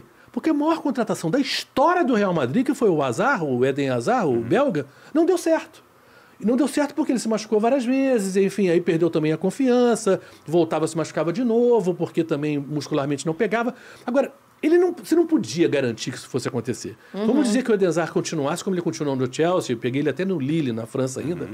jogando a bola que ele jogava. Depois que você paga cento e vinte milhões de euros no cara, o cara vai jogar, gente. Você não vai botar um moleque de dezoito anos chamado Vini Júnior para jogar. Ah. O cara vai entrar uma vez ou outra, quem sabe, aí tem que botar o cara do lado direito para pegar uma vaga, ele não joga também do lado direito quando ele joga bem do lado esquerdo. O Vini Júnior estaria em outra situação. Então você vê como depende, às vezes, de sorte de um, né, no caso dele, e azar de outro, que foi o Eden Hazard, que até hoje ninguém sabe do que aconteceu da vida dele. Mas o futebol tem isso, entendeu? Certas portas se abrem, não é porque você joga... Ele não, ele não joga mais ou menos o Vini Júnior, mas a oportunidade que ele teve uhum. tão jovem, num time como o Real Madrid, foi algo que aconteceu por fatores que não dependiam dele. Agora tem muito jogador novo que está indo, sei lá, o Paulinho do Vasco, uhum. Bayer Leverkusen. Eu estava pensando justamente Sabe, nele enquanto tá lá, você estava falando. Para tá mim, lá, ele é um até caso agora, desse, entendeu? Né? Quer dizer, não saiu do Bayer Leverkusen, varia o titular, reserva, quer Vive dizer... Vive falando que quer sair. Que quer sair, não consegue, quer dizer... De repente, sabe, não é que ele não seja... não tem a qualidade do Vini Júnior, quer dizer, não sei a diferença entre os dois, eu nunca fiquei observando tanto o Paulinho jogar a bola, até porque a gente não chega na gente tanto uhum. o que o Paulinho joga, mas também depende de sequência. O Vini Júnior teve, mesmo naquele começo do Real Madrid, que ele não estava jogando bem, né? Lembra do Benzema falando, pô, não dá a bola para ele, não. O Benzema falou isso. É. E hoje são melhores amigos. São melhores é. amigos. Estão falando assim. Então você vê como é que é, é, sabe, é meio lotérico o negócio, sabe? É cara ou coroa, cai pro outro lado a moeda e você, tua carreira não evolui. Verdade. E Emerson, só passando aqui rapidinho no claro. chat, agradecendo todo mundo que acompanha a gente. Enquanto isso, o Mali vai, vai me auxiliando aí, porque eu ia fazer besteira. é, tem o Diogo Show aqui no chat, tá participando com a gente. Uhum. Fala, é seu parente? Não sei. Fica a controvérsia. Minha família, o Show é Cavalcante. Então, tem muitos os shows, tem muitos Cavalcantes, mas o Show Cavalcante é que é... É a minha família real, assim. O narrador eu... do Sport T V não é seu parente, não, é? Não, não, Cláudio, não. É. Não, não é que não. Ele parece com você fisicamente. Sim, sim, é, não. Não é, não. A gente brinca, assim, mas não, não, não, não é, não. E aconteceu aqui, talvez uma confusão, que eu até te perguntar, mas o Vinícius Melo Ferreira levantou a bola, eu vou ter que perguntar. Ele falou assim, que honra e top a presença do Tino Marcos. Acontece direto isso? As pessoas trocarem os Marcos? Ah, sim, sim, sem dúvida. E foi até a, a, a razão de eu, de eu propor, de eu criar a brincadeira do programa, Tino é. Marcos do Show. Porque ficou muito essa coisa do Marcos no meio e... Ah, é Tino Marcos, é Marcos do Show? É que... E sim, a gente trabalhou muito junto, né? Porque... Ele, o Tino entra na Globo em oitenta, meio de oitenta e seis e eu entro na Globo em janeiro de oitenta e sete. Foram, e a gente Pô. não praticamente fez a carreira inteira concomitante, né? Uhum. A gente se juntava em coberturas de Copa do Mundo, de Olimpíada eu fiz mais do que ele, mas assim, mas assim ele, também, ele também fez Olimpíada. Uhum. E claro, no Brasil, quando eu estava no Brasil, eu assim, um, um, uma pessoa maravilhosa, eu gosto muito dele, a gente sempre se deu super bem e ele é um, um repórter fantástico. Já aconteceu de na rua, o pessoal falar um oi, Tino Marcos? Já, já, já, já, com certeza. E, e o Tino tinha uma coisa que é um pouco emblemática do repórter do esporte, ele fazia seleção brasileira há trinta anos. É. Então, poxa, eu acho que nada interessa tanto ao brasileiro médio como a seleção brasileira, né? Então, é um pouco a imagem do repórter de esporte é, da Globo ficou muito o Tino Marcos. Esporte, Globo, Tino Marcos. Quer dizer, claro que a minha carreira depois saiu para um outro lado, mas assim... Mas, sem, sem dúvida, somos todos um pouco Tino Marcos. E, e tem uma das maiores expressões da internet, né? Do Galvão. Galvão, fala, Tino. Sentiu. Não, mas é muito legal isso. E acho legal a gente até abordar aí, você... Puxou já o... O bom é que a gente tem um convidado que já puxa a pauta... É, já, é automático. Já faz tudo, organizadinho. Né? E falar um pouco do seu início da Globo, como é que você chega na editoria de esporte, né? Porque antes de ir pra Globo, você já tinha, já tinha feito Olimpíadas, já tinha feito Copa do Mundo... Uhum. É, e, eu... e foi legal, é, assim, é uma dúvida que eu sempre tive. É, é maneiro pra caramba mesmo cobrir Copa e cobrir Olimpíada ah, fora do Brasil? Muito, muito, muito. Eu... eu, eu... Eu virei jornalista meio por sorte, como eu te falei, eu não era uma coisa assim que eu tava planejando... E, na época, é, a T V Manchete abriu, é, não sei se não são dessa idade, mas lá atrás existia uma revista no Brasil que chamava Manchete. Essa revista foi a grande revista do Brasil durante, Aconteceu, durante muitos anos. Muitos anos, exatamente, esse era o slam. E aí chegou uma hora que o dono, Adolfo Bloch, conseguiu a concessão da televisão. Essa televisão abriu no meio de oitenta e três e, como estava abrindo, ela fez um concurso. Mais ou menos mil e quinhentas pessoas, entraram sessenta para fazer um curso. Desse curso, duas foram contratadas para repórter, eu e uma garota.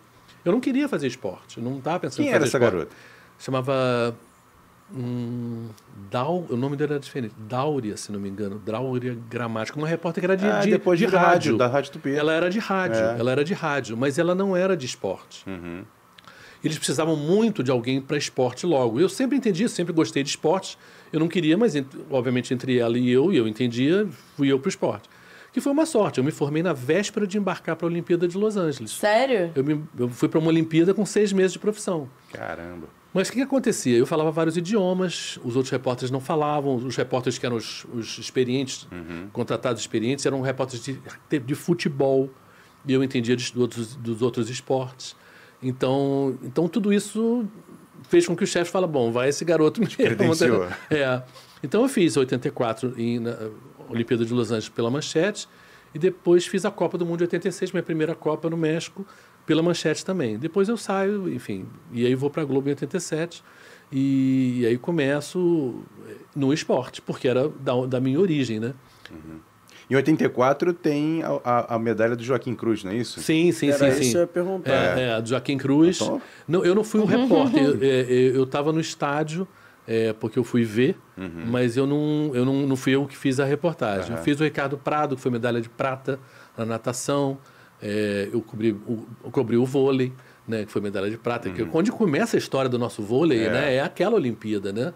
Eles já tinham ido bem no Mundial de oitenta e dois e na, na, na, na Olimpíada lá de Los Angeles eles fazem a final com os Estados Unidos, perdem. Tinha um ganho de três a zero na fase Verdade. inicial e perdem de três a zero na final. Eu vou até então perguntar porque... Eu ia perguntar da Olimpíada de oitenta e quatro ainda, porque foi uma Olimpíada que teve um boicote, né? Sim, Como sim, Como é que sim. era o clima dessa Olimpíada? Porque a Olimpíada normalmente o pessoal tem um clima mais festivo e tal, mas foi talvez uma das Olimpíadas mais tensas da história, até por conta desse boicote, a gente vivendo aí um dos auges da Guerra Fria. É, na verdade, oitenta e quatro, o boicote inicial é de oitenta, né? Uhum. O, na Olimpíada, que foi em Moscou, em setenta e nove, é, o, o, a União Soviética, então, invade o Afeganistão, E a partir daí há uma, uma retaliação do governo americano, é, convidando vários países do Ocidente a não irem à Olimpíada de Moscou em oitenta. É, e isso aconteceu, alguns países ocidentais foram, tipo a Grã-Bretanha foi, bom, o Brasil também foi, querer, não, não todo mundo aderiu. E aí teve a volta, né? Em oitenta e quatro era Los Angeles, e aí foi a vez do russo, dos russos e dos soviéticos e dos países do leste europeu, ligados ao, mais à União Soviética, na época Hungria, Polônia, todo esse pessoal aí não foi. Foi a primeira Olimpíada da China, né? A volta da China foi em oitenta e quatro, quando você começou a ver os grandes ginastas chineses, assim, claro que a China iniciando, hoje obviamente é uma potência incrível, mas uhum. na época era, era a volta dela. Não foi tensa, querer. O, o Los Angeles é, é meio original, que é, foi uma Olimpíada em que a estrutura da Olimpíada ela era, foi muito barata, porque Los Angeles é uma cidade rica, já tinha o estádio, até da Olimpíada de trinta e dois, que tinha sido em Los Angeles, e a estrutura das universidades que serviram para acontecer. Eu vi o Michael Jordan, foi a primeira, vez, a primeira Olimpíada do Michael Jordan, hum. ele, ele saindo do college. É, fiz jogo de, de basquete, era o Oscar, enfim, é, aquele time de basquete da gente muito bom. Enfim, para mim, você estar numa Olimpíada é uma festa, né? Quer dizer, claro que não foi... Seul, já, oitenta e oito, já é uma Olimpíada que vai todo mundo, só não foi Cuba, se não me engano. Mas é uma Olimpíada e realmente o mundo inteiro, que é o, é o grande barato da Olimpíada. Você vê duzentos e tantos países, né? Em Copa do Mundo você vê trinta e dois... Bom, na época era até menos, eram vinte e quatro, eu acho. Uhum. É, mas são os dois sexos. São trinta e três esportes, né? Já foram vinte e oito. Falou, mas assim, é muito mais esporte, muito mais, mais gente, gente, muito mais país. Muito mais histórias. É muito mais rico, muito mais histórias. Então, eu gosto mais de Olimpíada do que de Copa do Mundo. Apesar de Copa do Mundo ser futebol, é que, a gente, né, que é o esporte nosso favorito. Mas, assim, Olimpíada é mais rico, assim, para você cobrir como repórter. Porque você sai de manhã, você faz de manhã uma coisa, de tarde outra coisa, de noite outra coisa e, e é muito legal. Agora eu ia a Mari até, pergunta. É, eu ia até falar sobre essa questão de você que esteve... Porque a gente de fora, né? Não estando dentro da televisão, a gente acha que é muito simples, que é ligar um botão, a câmera vai ligar e a gente não, não entende tudo que está por trás. E aí você que tem toda essa experiência, né, de televisão... Mas é porque ano passado, na, nas Paralimpíadas, eu e um amigo a gente falou, vamos cobrir. Uhum. Vamos fazer. Aí eu falei, nós dois não vai ter como. A gente precisa de mais alguém, porque é muito... O Brasil tinha... Eram vinte e sete modalidades, não, o Brasil tinha vinte... E para a Olimpíada o Brasil bomba, né? Exatamente. É muito bom. E o Brasil jogava, acho que vinte e cinco ou vinte e quatro. Uhum. Era muito, assim. E eu falei, a gente precisa de mais alguém. Aí, beleza, levamos mais uma amiga para fazer. E a gente fazendo tudo de casa, obviamente. Uhum. Porque, né? Não era Japão, em Tóquio, não. Pois é. Aí a gente foi fazer. E, assim, muita dificuldade de achar informação no site... Nas, por exemplo, o Sport T V estava transmitindo, aí na programação tinha um, a gente montava lá o nosso cronograma, Mariana tal hora vai fazer tal, Gabriel tal e Ana tal. A gente botava no Sport T V, tava passando outra coisa ou tinha acabado mais cedo. E aí, é, o que, que é um problema, né, obviamente, porque não existe apelo. Acho que muita gente se movimenta até em busca e quer, e foi muito legal, inclusive, o que a Globo fez nas Paralimpíadas, né, de dois mil e vinte, que foi levar muita gente para comentar, né? Uhum. O, o Clodoaldo na natação foi comentar. É, então, assim, eu queria saber da sua visão, de quem esteve de dentro, que entende um pouco, querendo ou não, dessa parte do que tá por trás mesmo, como resolver esse problema, porque, né, o Brasil, como você mesmo falou, é uma potência, uhum, né, no esporte paralímpico. Então, e foi uma coisa que me chocou muito, assim, eu, fiquei, eu, eu ficava muito irritada, que eu ia procurar, eu falava, gente, assim, eu, eu cobrindo, por exemplo, pô, futebol de, futebol de sete. Cara, era tipo assim, o Brasil fazia um gol atrás do outro, e aí você ia cobrir, tava num canal, depois não tava mais, aí ia pra internet, ia pro YouTube, vai atrás, é. Assim, uma loucura, que confusão, realmente. Hein, Mariana? Total. É. Foi uma loucura, não, foi uma loucura, uma é. loucura. É, é muito difícil. A Paralimpíada, gente, se você pensar bem, ela, todo fenômeno... É, do esporte para deficientes físicos, né? Ele é, um, é uma coisa, é uma conquista da sociedade que a gente esteja aos poucos, ainda falta muito andar, a gente superar preconceitos, né? É, que existem e a gente tem que tentar empurrar essa barreira o máximo para lá. Que de certa maneira tem a ver, por exemplo, com o futebol feminino, né? Que também ainda Verdade. sofre um preconceito muito grande, mas quando você assiste o jogo, fala, pô, jogo bom, sabe? Pô, você pegou a Copa do Mundo, que feminina, que o Globo transmitiu pela primeira vez, Sim. a última, sabe? Você viu jogões, você viu golaços, assim. Uhum.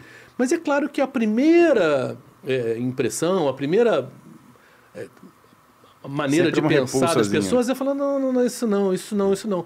Então, agora, quanto mais você mostra, mais interessante é, mais as pessoas entendem e mais gostam. Então, precisa ter uma perseverança dos meios de comunicação para mostrar, e super legal que vocês fizeram esse trabalho, mas é claro que você tem um longo caminho aí de mostrar quem são os ídolos, quem são os nossos, quem são os Clodoaldos da gente, uhum. quem são os Alans da gente, quem são... Tem, tem, tem gente muito boa, mas... E, ao mesmo tempo, tem especificidades também de cada esporte, de cada dificuldade, de uhum. cada categoria, sim, né? Sim, é. É, e, e isso a gente também tem que explicar. Agora, eu acho que a grande vantagem para a sociedade da gente mostrar isso é que a gente se transforma numa sociedade melhor, mais igualitária, onde a gente entra num restaurante e não tem nenhum problema em ver uma pessoa com um problema físico ou mental e, e pessoas que tiveram, enfim, problemas no parto, enfim, uhum. aquilo não choque as pessoas. Porque a gente foi criado numa sociedade, eu me diria que é no mundo, porque não é um problema brasileiro, é um problema mundial, onde muitas vezes se escondeu pessoas, né? Uhum. Em casa, se escondeu, porque não, não vou sair na rua com meu filho assim ou assado. E a gente tem que vencer isso, a gente tem que superar isso para quebrar os preconceitos.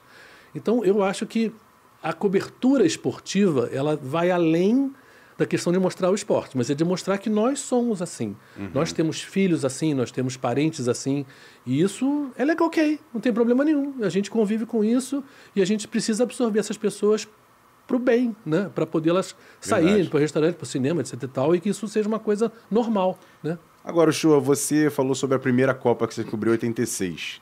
A gente hoje, por exemplo, vê aquela... Até já está meio acabando essa rivalidade Messi e Cristiano Ronaldo.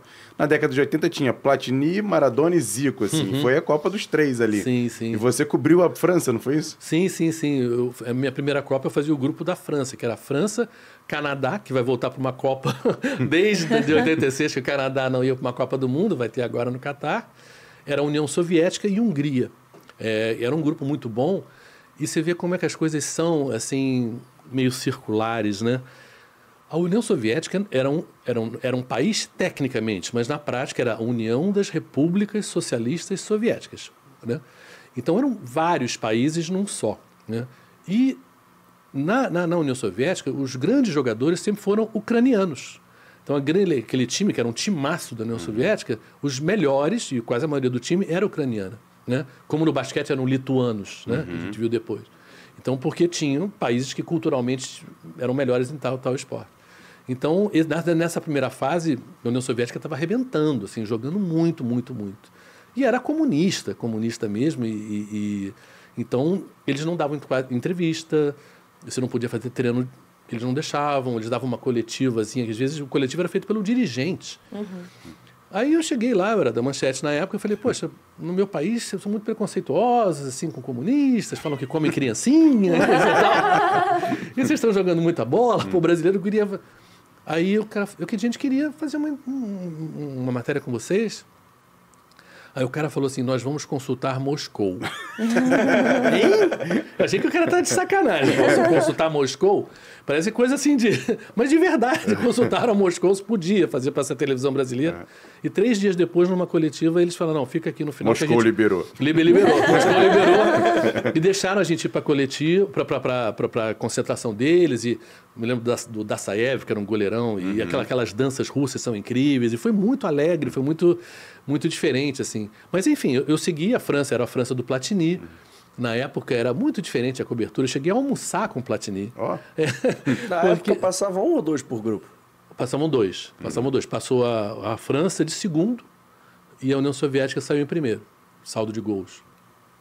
Eu acho que foi saldo de gols. É. Enfim, e, e aí a França tinha um esquema assim que quando era folga, tinha um acordo com a imprensa para ninguém fazia nada, era folga para todo mundo. Então, tinha um, um repórter da, da, da T V francesa que era muito amigo do Platini, ele me chamou, ele era um almoço com o Platini, com amigos, enfim, então, assim, imagina hoje você se almoçar é, com... É. Não, não, completamente nada, assim, mas assim, imagina você durante uma Copa, você hoje almoçar com, com o Messi. Não, e hoje tem horário para tudo, né? A é, entrevista tal é. com fulano de tal e não, ninguém fala mais nada. É, era inacreditável, assim, mas era um timaço, era o campeão europeu, a França é. tinha sido campeão europeu em oitenta e quatro, O Platini estava com o tornozelo meio bichado, assim, então ele não jogou tão bem a Copa como ele poderia, como o Zico também. Uhum. De certa maneira, você falou dos três, né? É. Quem estava tinindo fisicamente era o Maradona, era o Maradona, né? Que fez aquela Copa maravilhosa. Eu só fiz, só cobri a Argentina no finalzinho ali, no, quando a França foi eliminada. Eu fiz um treininho do, da Argentina, mas eu não, eu fui com a França até a, eles perderam na semifinal da Alemanha, né? Uhum. E tá, ficaram arrasados porque eles juravam que ganhando do Brasil chegou a assistir ia ser aquele, campeão. Aquele Argentina e Inglaterra? Não, não, não, não. Eu não, não estava tá. ali. Ali foi nas quartas de final, isso. que foi exatamente. Eu tava, fiz Brasil e França. Uhum. Então eu fui para Guadalajara para fazer Brasil e França. E a final contra a Alemanha. E, e a final contra a Alemanha, exatamente. E o Maradona era tudo isso mesmo? Era. Uhum. Nesse treino eu vi ele fazer um troço incrível. Sabe é, caixa de máquina fotográfica? Aquela que tem vários gomos assim? Uhum. Ele fazendo embaixadinha com aquilo de um fotógrafo argentino. Eu falei, caramba. Eu... Bom, ele, ele já tinha... arrebentado, né? Com a Bélgica, ele jogou muito contra a Bélgica também na semifinal, enfim, é, que era um timaço, aquele time da Bélgica, enfim, é, foi... Eu acho assim, foram duas Copas que você teve realmente jogadores que fizeram tanta diferença que se fossem para um outro time, aquele outro time teria sido campeão.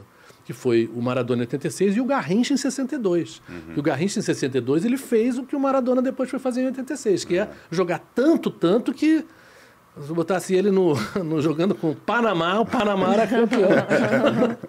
Quase fazia chover, literalmente. Estava vendo aqui essa seleção na França, o normal famoso realmente era o Platini, que perdeu um pênalti naquele, naquela disputa de pênalti, é. né? Não, in, in, incrível, porque aquele jogo eu estava ao vivo, então quando eu fui é, para assistir o jogo, só tinha lugar com os franceses. Então, que eu já conhecia todo mundo, enfim. Os, os... E foi um jogaço, gente. O jogo acabou um a um. Mas foi um jogo assim que o Brasil perdeu gol, a França perdeu gol, os dois times eram muito bons. O Brasil é, perdeu um pênalti no perdeu tempo, um pênalti. O Zico perdeu o pênalti, ele entrou, deu um passe para o Branco, o Branco é, foi, foi, levou a falta do goleiro. E ele tinha acabado de entrar, mas claro, quem tinha que bater o pênalti era o Zico. Hum. Na época o Zico era batedor de pênalti, assim, ele o gol bate... foi do Careca, não foi? Hã? Foi. O gol foi do Careca. Gol foi do Careca, é. uma bola que o Júnior dá para ele, hum. assim, no primeiro tempo. O tempo, primeiro tempo para terminar um a um. Uhum. Gol do Platini e do Careca. O segundo tempo o Zico entrava aos vinte minutos... mais ou menos, quinze, vinte minutos, e o Tele botou ele. E o, melhor, o time melhorava muito, realmente. Tinha acontecido contra a Polônia e contra a Irlanda, o time melhorou muito quando o Zico entrou. Mas o jogo é muito bom, a gente perdeu muito gol, enfim. E aí vai para a disputa de pênaltis, né? né? Depois da prorrogação, todo mundo cansado, aquele calor, verão no México. O Zico bate de novo e eu, pô, falei, caramba, o Zico não vai perder, senão você não volta para o Brasil. Se perder dois pênaltis. Ele bateu bem. E nisso eu culpo o Sócrates um pouco, porque hum. o, o Bates, o goleiro, que era, aliás, uma pessoa, ele escrevia poemas, o, o Bates, oh. era uma pessoa muito interessante, eu fiz matéria hum. com ele, é, ele não ia, ele não, ele não pulava, em geral ele ia na bola. Que eu acho que, aliás, todo goleiro devia fazer isso. Eu não entendo o goleiro pular por nada. Mas assim, porque imagina, você chega com a bola na frente do goleiro num lance normal, e aí... Quando ele, você pula, o goleiro pula para um lado? Não, ele tenta agarrar. Uhum. Por que que no pênalti o goleiro fica se jogando para um lado? Obriga o cara a bater bem e pega os pênaltis que não são bem batidos. Uhum. Enfim, mas isso é outra conversa. Mas o Sócrates bateu muito mal, ele ficou é. assim, meio... Bateu meio no alto, assim, sabe? Não deu muito espaço deu, na bola. Na bola, assim, foi... E aí, mas aí você vê como é que é a sorte. É aquela coisa de... O, teve um dos pênaltis da França, do, do Belloni, que ele chuta a bola na trave, bate nas costas do Carlos e a bola volta e entra. Hum. Uma coisa que eu vi em pelada uma vez. E acontece hum. na Copa do Mundo, justo contra o teu time. Enfim, é... Mas o Platini beijou a bola na hora dele e chutou a bola na arquibancada. Estilo Roberto Baggio em noventa e quatro. É, é. Pior, eu acho que foi mais alto dele. E eu sacanei ele, porque na época a gente chegava vestiário, não sei o quê, ainda tinha isso, eu sacanei ele, ele falou, ah, mas a gente ganhou. E era bom que você, você sacaneava ele em francês. Em francês. Porque você francês, fala francês fluentemente. Francês, é, exatamente. Então, por isso até que eu cobri a França. Por isso que eu cobri muito o Alain Prost também, ah. quando, que era o grande rival do Senna também, essa coisa de você ver o outro lado, né? Mas essa sua ligação com a França também tem outros pesares aí. Tem Copa de noventa e oito, tem Copa de dois mil e seis. Lamentavelmente, tem uma coisa boa. Se o Brasil jogar com a França agora, eu não vou estar. Então, porque as três vezes que eu tive em Copa do Mundo, eu me dei mal. É bom mais ou menos, gente. Se o Brasil ganhar, vão falar que a culpa era sua. Exatamente, mas eu prefiro que ganhe. Eu tô ok. Eu quero que ganhe. Porque realmente eu tô preocupado. Assim, hoje, assim, você vai jogar uma pelada, tem que escolher dois atacantes, você escolhe quem? Benzema e Mbappé, né? É, Porque é. o melhor, os dois, os dois atacantes hoje super em forma no mundo são franceses, né? Então, no FIFA é sempre os dois. É difícil, mas isso, né? Mas isso, então, até uma boa questão. Você acha que, então, vai ser difícil o Hexa, mas que pode vir? Olha, eu acho que futebol e Copa do Mundo se depende muito de sorte. Muito, muito, muito. Tem muito jogo e a gente está vendo aí, sei lá, o próprio Fla-Flu agora. Quer dizer, você... O Fluminense realmente teve muito mais chance de gol e o Hugo fez aquele troço. Você pega o final da Champions, o Real Madrid ficou lá atrás, vinte e três ataques, do, finalizações do Liverpool, contra três e o Real Madrid foi campeão. Então, o, a própria Espanha, lembra em dois mil e dez, perde para a Suíça de um a zero no primeiro jogo. A Copa do Mundo tem isso, você precisa de ter sorte. Então, eu acho que esse time do Brasil é um bom time. Agora, se você fosse ver o retrospecto hoje, a gente, o nosso ataque... Qual é o ataque da seleção? A gente não sabe direito, não uhum. sabe. É, é, então, e hoje a França está com um time que tem é, não só grandes jogadores, como tem aquela autoconfiança de estar jogando junto há muito uhum. tempo, é o mesmo treinador que vai para a sua terceira Copa seguida, conhece cada detalhe de cada jogador... Estão com dois jogadores iluminados, no momento iluminado, que é o Mbappé e o, e o Benzema. Então, vamos falar disso. Se você entende de futebol um pouquinho, você fala, esses caras estão na frente. É. Agora, podem escorregar, claro, porque o futebol permite isso. Agora, de fato, eu diria que tem um time hoje que é favorito para essa Copa, é a França. Mas em noventa e oito você estava cobrindo a Copa, você cobriu o Brasil ou cobriu a França?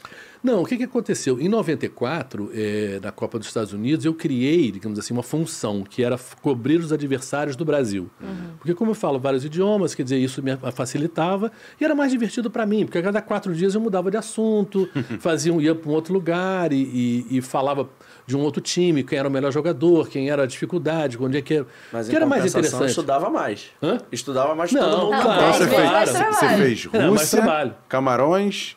Suécia, sim, e depois é, Estados é, Unidos. Estados Unidos, aí, aí fui. Holanda, Holanda.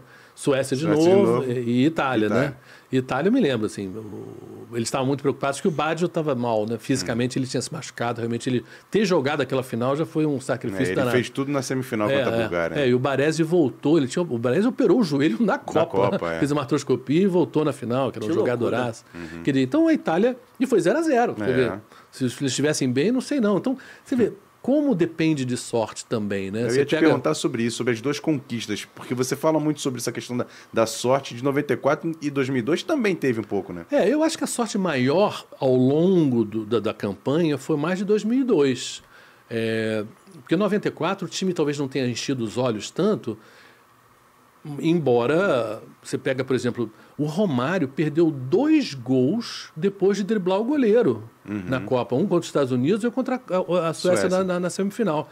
Uma bola que normalmente entra, né? Você driblou o goleiro, chuta pro gol vazio. Né? É, ainda mais Romário. Aí entrou alguém no, em cima da linha e salvou. Uhum. Mas aqui, se aqueles dois jogos fossem dois a zero, né? dois a zero Estados Unidos, dois a zero contra a Suécia, eu acho que a impressão para a torcida brasileira teria sido que a Copa foi mais folgada do que ficou. Uhum. Era um time muito sólido defensivamente e no ataque... Romário, Bebeto, se virem uhum. aí, deem, deem seu jeito. Uhum. Mas então não encheu tanto os olhos, é verdade, mas foi assim um alívio de ter ganho. É, porque, por exemplo, na reta, naquela, naquela competição, para mim, os dois times que chegaram muito embalados era a Colômbia e depois a Argentina do, da volta do Maradona. Sim, sim, e sim. os dois saíram no meio do caminho. Saíram no meio do caminho, é. Quer dizer, o Maradona tinha aquela coisa do doping, uhum. enfim, a Colômbia tinha aquele timaço, mas ninguém imaginava que fosse eliminado no primeiro, uhum. na, na fase de grupo. Já em dois mil e dois, você pega a estreia, né, contra a Turquia, que a gente ganha de dois a um, o segundo gol foi um pênalti que não foi pênalti, mas de jeito nenhum. O cara, a falta foi dois metros fora da área. Uhum. E, e aí você pega, se estreia mal, você já cria um clima diferente de pressão, é. Né? Aí você pega a oitava de final contra a Bélgica, estava zero a zero, eles fazem um gol completamente legal e o juiz anula, dizendo que era a falta do Roque Júnior, do, do, do, do, do, do atacante do Roque Júnior, não foi, o cara estava se protegendo assim. Uhum. Aí você pega dois a um contra a Inglaterra e a Inglaterra fica meia hora jogando com um jogador a mais e, e não vira, né? Com aquele gol espírita do Ronaldinho. Aí você pega a final, a final, a Alemanha já foi para a Copa de dois mil e dois sem cinco jogadores titulares Isso. machucados. E o melhor jogador do time, depois do Kahn, era o Ballack. Isso. O Ballack é suspenso, é, ele toma um segundo cartão amarelo na semifinal e não joga a final. Então a gente joga sem o melhor jogador de campo deles e sem, obviamente, os que não foram. E estava zero a zero, ele chuta aquela bola que vai na travessão, né? Aquela Verdade. Falta lá que... Então, e se entra? Entendeu? Então, É, o Marcos tocou na bola. É, enfim, queria, mas estava assim, um a zero, acho que o Bierhoff também chutou uma bola na trave, que o Marcos pega na pontinha é, também. É, queria, mas assim, precisa de sorte, né? Precisa é. de sorte e, e, e ao mesmo tempo, e outra grande sorte. Vamos falar sério. O Ronaldo Fenômeno. É, é isso que eu ia falar. Ele fez um amistoso contra Portugal e ele joga o primeiro tempo. Na volta, eu estava na transmissão, ele bate nas minhas costas e fala: o que, que você achou? Eu falei: ah, deu pro gasto, não sei o quê. Mas... E ele falou: pô, eu nem sabia se eu ia voltar a jogar. Ele falou para mim. Caramba. E aí você vê, dois meses depois, o cara é artilheiro da Copa, faz oito gols, desde setenta, que nenhum jogador fazia mais de seis gols. Então, assim, inimaginável. É uma história que se você faz um roteiro de um filme, o pessoal fala: não, menos, né? Menos. É. Não dá para o cara sair de dois anos quase sem jogar bola para o cara virar o artilheiro da Copa. E ele foi. E eu ia perguntar sobre o Ronaldo, mas em noventa e oito, porque você estava lá na, no estádio, estava na final, e eu queria saber, porque todo mundo que estava naquela Copa, eu vou perguntar isso. É, uhum. Para mim é a grande é. história, a grande narrativa dessa Copa, é. além da final, é, é a lesão do Ronaldo. Como é que foi para você cobrindo a Copa? Porque a gente já trouxe o Bebeto aqui, ele contou a visão dele, estava uhum. ali no grupo. É. Mas como é que foi para você, jornalista, aquela correria, aquele corre-corre? Apesar de você estar tá cobrindo o adversário do Brasil, em noventa e oito você também cobriu o adversário, adversários, né? Adversários. Apesar de estar tá cobrindo, cobrindo a França, pô, Ronaldo... machucou, ninguém sabe o que aconteceu, o Ronaldo tá indo pro hospital, é, e do é. nada o Ronaldo tá em campo para jogar a final, chegando no vestiário do nada. Tem duas histórias ali que são interessantes. Eu fiz a reportagem no dia seguinte, porque a gente estava vendo o jogo quando anunciam um time sem o Ronaldo, com o Edmundo, né? Falei: o quê? E a gente não tinha informação do que, que tinha acontecido, né? Isso foi dentro do vestiário, de repente vem o Edmundo e não o Ronaldo. Não se sabia de nada naquele momento. Depois do jogo se soube, etcétera. E eu fui fazer a reportagem para o Jornal Nacional do dia seguinte. E fui na clínica, conversei com os médicos, que, e era uma médica até que tinha tratado dele. E ele fez todos os exames. E naquele momento não acusava nada, mas a médica falou que achava que ele não devia ter jogado, porque a convulsão é uma coisa muito forte para o uhum. corpo. Uhum. Então você pode não estar tá apresentando no exame aquilo ali, mas você não está bem. Enfim, ela falou isso. E o Ronaldo chega no estádio faltando cinquenta minutos para o jogo começar. Caramba. cinquenta minutos ele chega de volta dos exames, falando que eu quero jogar, lógico. Você pensa, pensa do ponto de vista do Ronaldo, se ele não joga, vão falar: pô, amarelou, até aquela coisa toda é. que é. o torcedor faz. Então ele tinha que jogar. E ao mesmo tempo, do ponto de vista do Zagallo e próprio dos jogadores, é... tinha aquela coisa: poxa, a gente não vai entrar em campo sem o Ronaldo? Não vamos, não. O cara já tinha sido eleito duas vezes melhor do mundo, sabe? Estava no auge ali, enfim. Então... Mas ele não estava em condições, né? Você vê... O Ronaldo até tem uma explicação para não ter jogado bem, né? Mas o resto não tem tanto. Mas, por outro lado, aí eu quero voltar para o outro lado da história, que eu cobri a França. A França joga contra a semifinal, contra a Croácia. Croácia que, do Schuker, que Isso, era o, que foi o artilheiro, artilheiro do, da Copa, enfim, que era um timaço. E eu fui fazer treino da França, e eu me lembro de fazer um treino que eu estava perto do Zidane, eu acho que do Desailly, e tinha mais um, não sei, acho que era o Blanc. E eles dividindo o time para peladinha, aquela peladinha de antes de jogo. O rachão. É, o rachão. E, e eles falando: não, o Thuram não, o Thuram deixa ele, o Thuram nunca faz gol. Uhum. Não, e aí, pô, eles ganham de dois a um da Croácia, o Thuram faz dois gols. Um cara que não fazia gol nem em rachão. Hã? Aí, final, Zidane. O Zidane nunca fazia gol de cabeça. Faz dois gols de cabeça. Hã? Quer futebol permite certas coisas que você jamais imaginaria acontecer, acontecem. Um entendeu? Pouco de lua. É a questão é. da sorte que você estava falando há é. dez segundos atrás. Exatamente, querido. Então, é, eu acho que... E claro que a França estava em casa, estava jogando, sabe? Era um time bom, não era maravilhoso, mas era um time sólido. O time da França é ótimo. É o time de dois mil, quando eles ganharam a Eurocopa, Isso. realmente jogando muito bem. noventa e oito não é que eles jogaram tão bem, eles passaram pelo Paraguai um a zero na prorrogação, Foi. assim, na Bacia das Almas, assim. Eles não jogaram assim tão bem durante a Copa, mas na final três a zero foi barato, né? Foi barato. Foi mesmo. Aquele Guivarch, que era o centroavante, é. que era um, depois do Garris, jogaram, perderam gols na frente do Tafarel, assim, é, podia ter sido cinco, seis, sem, sem exagero. Eles perderam muito gol. Agora eu, eu pensei que qual foi a Copa que você achou mais difícil de cobrir? Olha, pode ser por qualquer motivo, assim. Eu acho que as Copas estão ficando progressivamente mais difíceis uhum. de cobrir. Então, dois mil e dezoito na Rússia, eu acho que foi a pior Copa para cobrir. Por quê? É, lamentavelmente, é, você parou, ficou institucionalizada essa coisa de você só pode gravar quinze minutos e depois tem que sair do treino. E só tem uma coletiva. Olha, em quinze minutos de roda de bobo, de jogador correndo em volta do campo, o que, que você mostra? Que história você é. consegue contar com essas imagens? Então, tá restringindo, estão restringindo tanto o trabalho dos jornalistas que, de fato, o trabalho fica frustrante. Eu uhum. acho que, em grande parte, o Tino sai e deixa a Globo um pouco por causa disso, já meio frustrado com a uhum. cobertura da própria seleção brasileira, gente. Não estou falando assim nem só dos outros, não. Uhum. Seleção brasileira hoje, é. o Tite... É, fecha demais treino. Talvez tenha melhorado um pouquinho agora, porque também se reclamou muito, mas ele chegou... O Dunga ficou famoso por se dar mal com a imprensa, mas o Dunga não fechou tanto treino quanto o Tite. Então você cada vez, como repórter, você mostra menos, é, conhece menos, conversa menos com o jogador, é, tem menos chance de falar com a pessoa, é só uma coletiva, o cara distante, uma pergunta só... Isso é frustrante. É. E eu acho que é frustrante para o nosso trabalho e é frustrante para o torcedor, porque, no com final certeza, das contas, o certeza. torcedor quer saber mais do jogador, uhum. né? E, a, e nós, brasileiros, sempre tivemos o hábito de estar muito próximos dos nossos atletas. Hoje, os atletas saem muito cedo para jogar na Europa, então já não criam aquele vínculo com a torcida local tanto, né? Claro que, sei lá, Vini Júnior, tal, flamenguista, ah, legal, Vini Júnior, mas espera aí. Quanto que a gente assistiu do Vini Júnior aqui no Brasil? Muito pouco, né? Ou pega o Rodrigo, lá do Santos, enfim. Ah, quanto que o Santista viu? O Felipe Coutinho. Quanto que você viu do Felipe Coutinho? Pouco. Então o vínculo já é menor. Se você não consegue é, manter esse vínculo através das reportagens que se foram feitas durante a seleção, sabe, esse jogador fica muito distante da e gente. É como se o cara Dis... fosse te dar uma entrevista e jogasse mal no dia seguinte. Qual é, é a relação que tem? Nenhuma? É, nada a ver, nada a ver. Quer dizer, eu acho que é um erro dos clubes isso. Por quê? O que, que é uma entrevista? Uma entrevista, eu chego para você e te faço uma pergunta que pode ser boa ou ruim, média, mas você é obrigado a refletir sobre o que, que eu perguntei. O que, que é refletir? É pensar sobre o teu trabalho. Se eu falo que você jogou mal, ou que você, olha, você hoje não foi tão bem, você pode até achar que eu estou errado, mas você tem que pensar sobre isso. Uhum.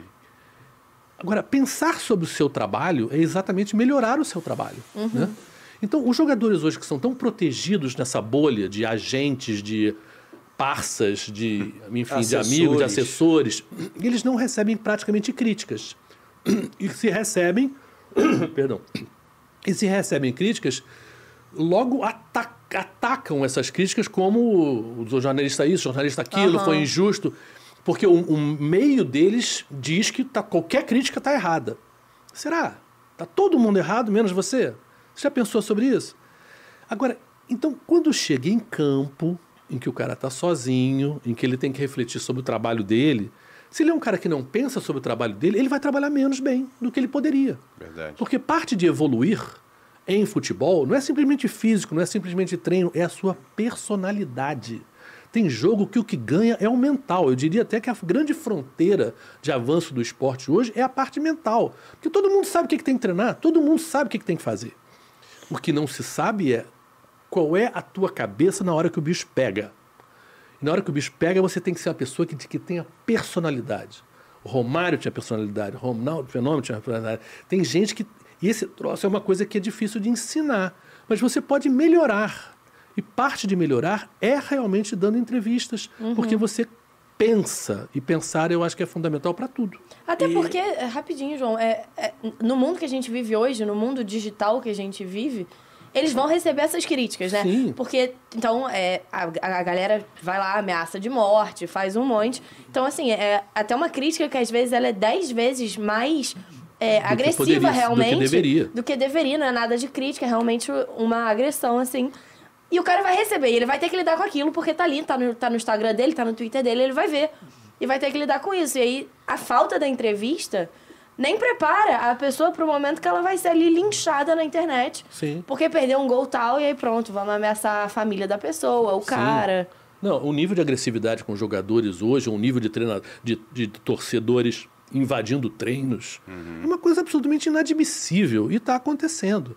Você pega o Hugo, né? O final dele, uhum. quando ele se ajoelha, ele acaba o jogo. Quer dizer, eu acho que o alívio dele... E aquilo, gente, não era uma final. Não. Aquilo era um jogo de um campeonato que ainda tem, mas não sei, trocentas rodadas ainda pela frente. Agora você vê o momento que ele estava, a tensão que ele estava vivendo, sabe? A emoção que ele estava ali. Isso é ruim, gente. É ruim para a função. Um goleiro, ele deve ser frio, ele deve ser capaz de... Errei nessa, mas vou acertar em todas as outras. Uhum. O Alisson mostra isso, né? Ele já frangou, mas nem notou mais depois durante o jogo. Uhum. o goleiro precisa disso, porque uhum. claro que o goleiro é humano, o goleiro vai errar, né? A questão é o quanto que ele vai superar esses erros uhum. e a média dele é importante. A torcida hoje é muito intolerante, né? E isso é muito errado, porque no final das contas, você não exige isso do teu irmão, você não exige é. isso da tua mãe, você não exige isso da tua mulher, você não exige uhum. isso do teu marido. Então, que negócio é esse de achar que o jogador vai ser perfeito? Mas eu ia perguntar, porque a Mari perguntou da Copa mais difícil, mas eu ia perguntar qual foi a Copa mais legal que você fez, assim. Pode ser por N motivos. O lugar que você mais gostou de conhecer, porque você fez Copas em lugares muito diferentes. Olimpíada é. também. É, é. Não, Olimpíada depois. Eu vou perguntar ah, é. qual a Olimpíada mais legal. Primeiro a Copa mais legal. Teve Copa na Alemanha, Copa na França, é. Copa é. na África do Sul, Copa no Brasil, que foi dentro de casa. Qual foi a Copa mais legal que você fez? Assim, por Olha, N razões. Eu, eu acho que as Copas mais legais foram na Europa, porque a cultura do futebol é muito forte lá. Então, uma Copa na França, uma Copa na Alemanha, ela te dá um prazer, né, de estar lá, porque as pessoas vivem o futebol muito intensamente, né? É... Agora, é claro que, sei lá, uma Copa na Coreia, no Japão, tem o seu lado diferente também, e como a Copa no Brasil aqui também... A Copa do Brasil não foi legal. vamos, vamos pular a Copa do Brasil. Vamos pular a Copa porque do Brasil? Porque o time era ruim. O time era ruim, eu falei que o time era ruim desde o começo. E, é, e era meio chato, porque você, como jornalista, e jornalista da T V Globo, e a T V Globo está cobrindo a Copa, você não pode também escancarar que você acha que o time é ruim. Mas o time era ruim, gente. Tu estava no Mineirão? Estava, lamentavelmente estava. O, o, então, o primeiro jogo contra a Croácia, né, já é aquele, aquela vitória esquisita, né, com aquele pênalti que o, o cara toca na mão no ombro do Fred, o Fred levanta os pés como se tivesse sido, né, é, levado uma facada, né? E o juiz dá um pênalti que, pelo amor de Deus, né? É, e aí a gente quase perde para o Chile na semi, na, na, nas oitavas de final. A Pô, gente sabe... Que foi um sufoco. Foi, sabe, aquela coisa assim... Penilhas estão travessão. E aqueles... É, sete a um depois, enfim. Eu estava num vivo a quando eu entrei. A contusão do, do, do Neymar. Do Neymar, né, contra a Colômbia, quer dizer... E, e, e a própria... Eu acho que o Filipão... O que aconteceu, eu acho, que dois mil e treze, por causa das manifestações, a Copa das Confederações, a confusão que aconteceu, o time estava numa vibe muito emocional. Vocês se lembram do, do, na hora do hino, né? É. Aquela coisa de cantar a capela, todo mundo de mão dada, aquela, parecia uma catarse, parecia... sabe, gente, sabe, aquilo ali é profissão. Você tem que entrar em campo com uma ideia muito clara, um foco muito claro, e não era a seleção brasileira. O hino já parecia que estava transtornando os jogadores de uma carga de emoção que tirava deles a frieza necessária para jogar futebol no nível que eles precisavam jogar. Isso ficou muito claro durante a Copa. Eu acho que no, no, na semifinal contra a Alemanha... E eu acho que o Filipão também, acho que exacerbava isso, com aquele jeitão dele de líder, uhum. de família, família, aquela coisa assim, sabe... Não tem que ter família, gente. Uhum. Não, vamos falar sério aqui. Ninguém precisa gostar de ninguém. É, precisa jogar bem, é isso. É. Então, o exagero nesse lado emocional tira, realmente, tirava é, uma, necessi- um, uma concentração e uma frieza necessária para fazer bem a sua profissão. Que explica, em grande parte, aquele cinco a zero no primeiro tempo da Alemanha. Aquilo ali não era um time, aquilo era um bando, né?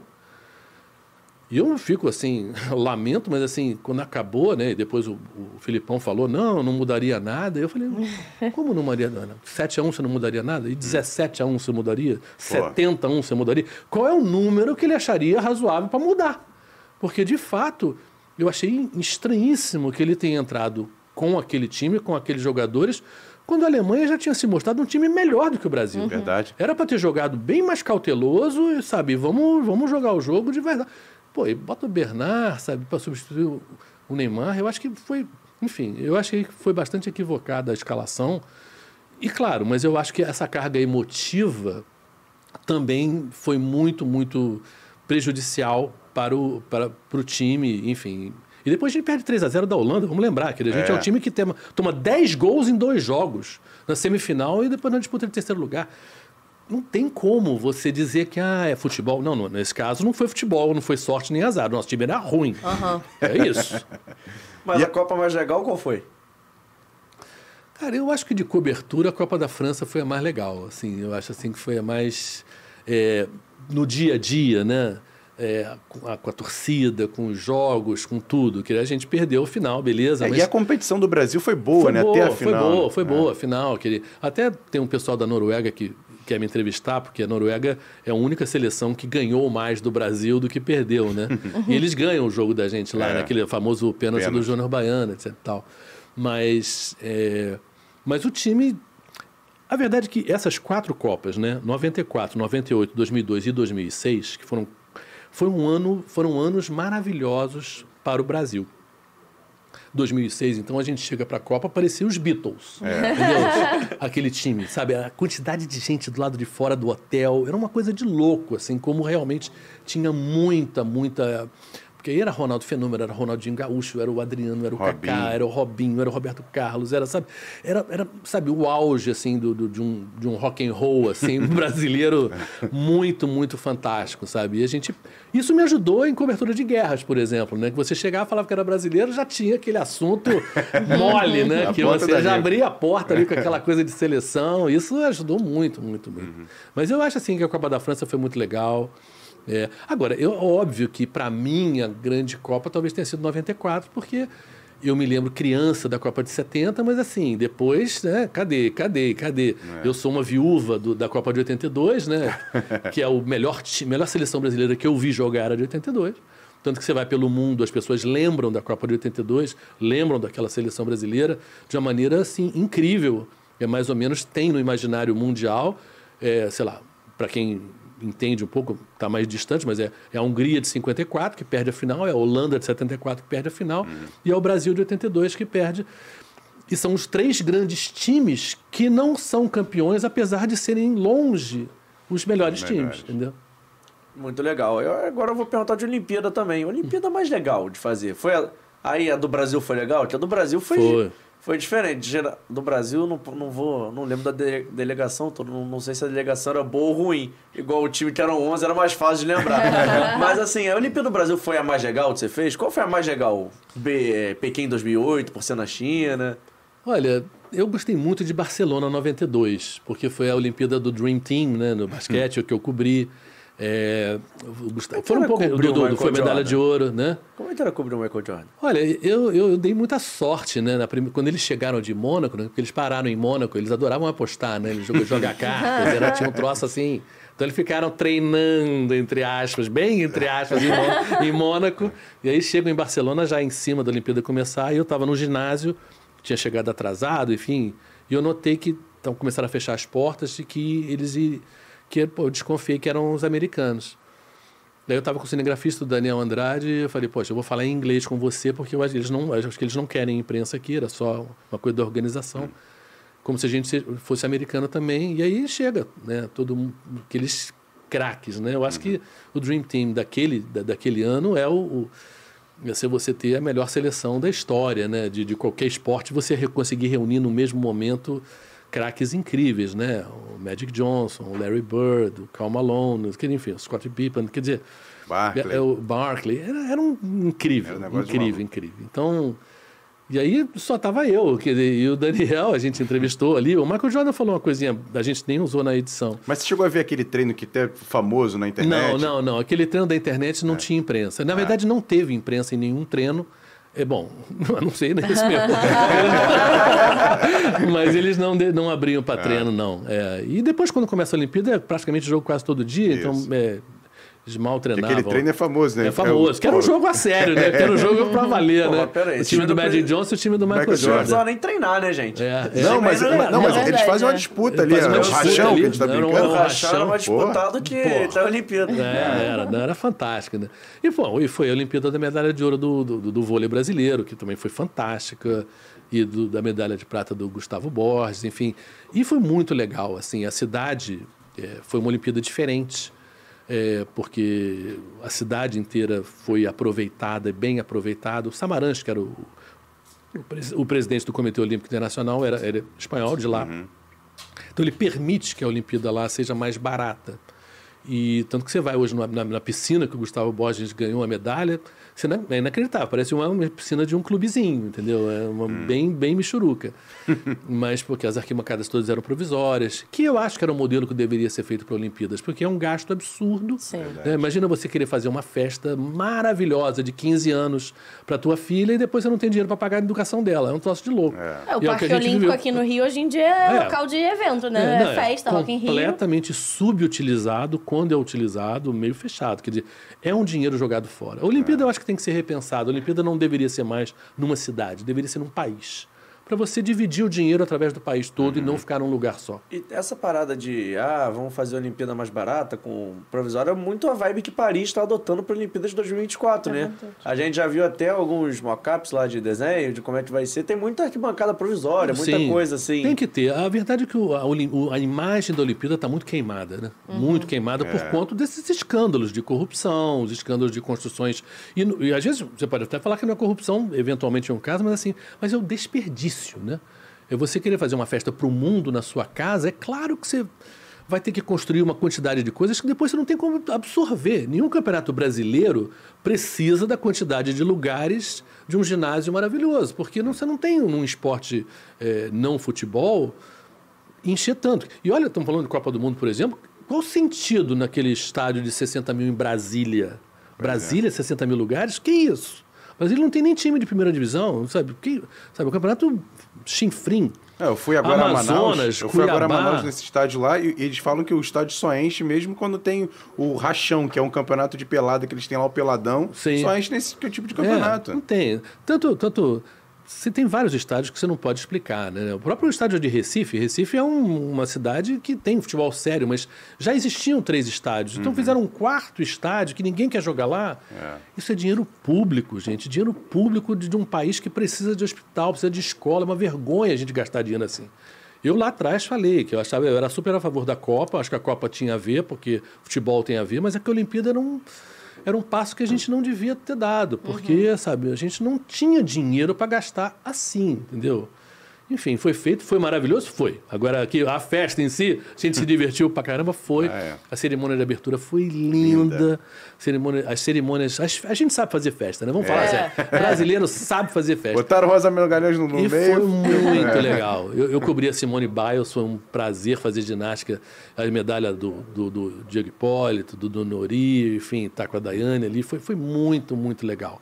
É, agora...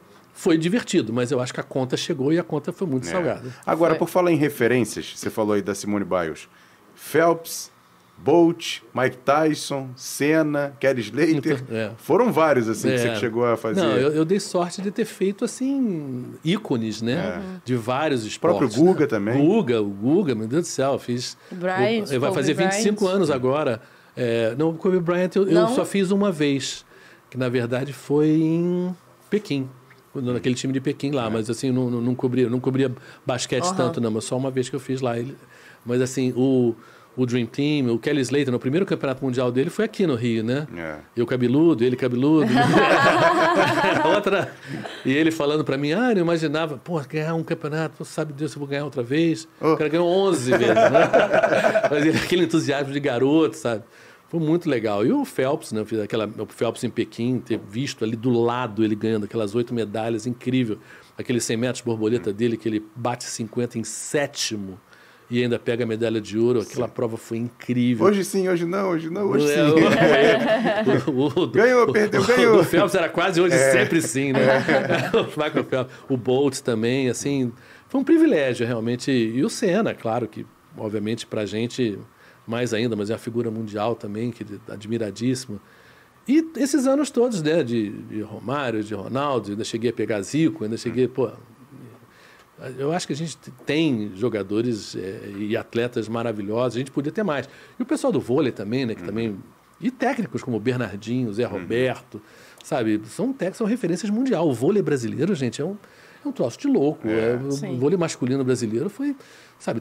Quatro mundiais seguidos, quatro Olimpíadas seguidas na final. Sabe? É tipo assim, ó, mundo, uma vaga é minha, o resto vocês se virem, entendeu? Isso não existe em esporte nenhum. O sabe? domínio, né? Por tanto tempo, né? Tanto tempo, é incrível. E antes da gente passar pro nosso... que a gente não te contou, mas a gente tem um quadro chamado Dentro ou Fora do Jogo, que você vai ter que fazer... Já, já, já, já, produção. já, já. Não bota na tela ainda, não. Mas eu queria que você falasse rapidinho sobre como foi cobrir Fórmula um, que é uma parada também completamente diferente, assim, do... Uhum. São poucas pessoas que têm essa honra, esse prazer de cobrir Fórmula um, que é um esporte quase individual, e aqui no Brasil, é, por muito tempo, teve representante, mas agora teve menos. Então, como é que foi essa experiência para você? E uma história legal que você tenha? Você olha, fez cena, fez uhum. massa, fez tanta gente legal. Uhum. Eu, olha, o, o, o, eu comecei na Olimpíada a primeira vez, foi em oitenta e quatro. Foi quando eu comecei, foi a primeira, primeiro G P de Fórmula um meu, foi o do Senna. Foi aqui no Rio de Janeiro, na época era no, o, o Grande Prêmio Brasil era no Rio, uhum. aqui em Interlagos, que nem existe mais agora exatamente a área olímpica, né, do, do, das instalações olímpicas. É, ele estava na Toleman, né, era uma equipezinha fraquinha, né? E, bom, claro, o Piquet já, tava, já era campeão mundial, que ele, você olhava para o Senna, eu fiz, entrevistei ele, mas assim, era um garoto que está começando. Uhum. Sabe Deus se ia dar certo, né? E nesses primeiros anos eu só fazia o Grande Prêmio no Brasil, né? Toda vez no Brasil e, e toda vez que eu ia, eu fazia... enfim, na maioria das vezes, os adversários, muito. Como eu te falei, por causa eu falo francês, então fiz muito Prost. É, inclusive, durante a parte do Senna, a carreira do Senna, eu não fazia a temporada toda, eu só fazia ele no Brasil. Fiz os grandes prêmios que ele ganhou, né? É, e o de noventa e três eu me lembro bem, assim, o que foi o segundo, que foi... muito emocionante, que ele, claro que o primeiro foi emocionante pra caramba, mas assim, o, o segundo foi porque em noventa e três o carro dele era ruim. A McLaren estava muito atrás das Williams. Foi aquele então, da marcha, que a marcha... Não, não é, é, é, ele teve problema nos, nos dois anos, uhum. né? Eu acho que o pior problema da marcha foi no primeiro. Isso. Mas ele também teve problema no segundo, e, e ele ganha, e ele, eu acho que ele também não imaginava ganhar. É, então ele chega, na época a Globo tinha o direito de ficar com um repórter do lado do pódio para fazer uma entrevista com os três do pódio assim que acabar, saísse do pódio. Hum. Hoje isso não tem mais, é, é diferente, mas enfim. E eu era eu repórter, então ele chega no pódio assim, todo suado, todo morto de cansaço, e me dá um abração, assim, todo, pô, mas super, super feliz, assim. E, então são coisas assim, bem emocionantes. Depois a gente vai para a festa, uma festa numa boate é, em São Paulo, e eu acho que foi, foi, foi a festa que ele conheceu a Adriana Galisteu até. Ah, é? e, e, e o Rubinho novinho, né? O Rubinho foi, foi o primeiro G P do Brasil que ele participou, o Rubinho foi esse. Então ele com a gente também, começando.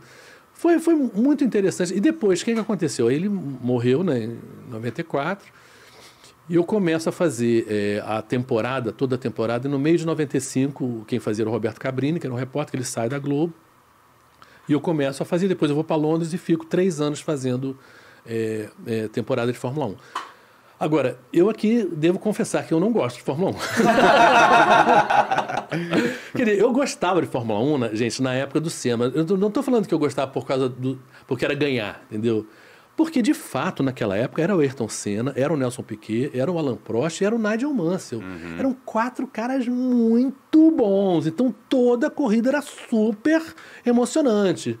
E os carros eram mais ou menos nivelados. Né? Eram mais nivelados. A coisa, depois da tecnologia ter subido uhum. tanto, e a Williams, exatamente quando, quando a Williams começa a ganhar, né, e o Senna começa a ficar danado, é que a tecnologia começa a fazer um, ter um papel, sempre teve, mas muito preponderante na vitória ou não. Você vê o Lewis Hamilton agora, né? O cara é monstro e está lá nas rabeiras. É. Então, isso torna a competição meio esquisita. Ah, tanto que o Damon Hill que foi campeão mundial. É, não, não. O, no ano da morte do Senna, uhum. na última corrida, o Damon Hill podia ser campeão. Pois é. Quer dizer, e um cara que não estava no nível do Schumacher mesmo, mas o, o carro era melhor, é. já estava melhor, né? Digamos, porque tinha começado muito mal uhum. quando o Senna ainda estava vivo. Então, agora, se você vai cobrir a Fórmula um ao ano todo... É, você faz parte de uma espécie de um clubinho que vai pelo mundo fazendo... E é um espetáculo lindo como espetáculo televisivo, uhum. né? Mas, sabe, os, o, que os pilotos sejam meio metidos, meio bestas, você até entende. Mas os mecânicos são bestas, os jornalistas são bestas. É assim, é um meio que se acha demais, porque você tem aquela carteirinha que você faz parte do mundo da Fórmula um. Uhum. E aquilo ali nunca, nunca gostei. Realmente, eu não, nunca me senti bem. E eu... Eu não sou dessas pessoas naturalmente ligadas muito à máquina, porque tem muito homem que adora carro, é. adora motor, adora não sei o que. Não sou eu. Eu, sabe, eu sei ligar e desligar o carro. É isso. É isso. Se parar o carro, eu não vou nem me dar o trabalho de abrir o capô, porque eu vou passar vergonha. Não sei do que se trata. Então, então também eu tinha essa dificuldade de uma certa forma. Então eu também não gostava. E eu também peguei o, o pós-cena, uma certa, todos nós meio um pouco viúvas é.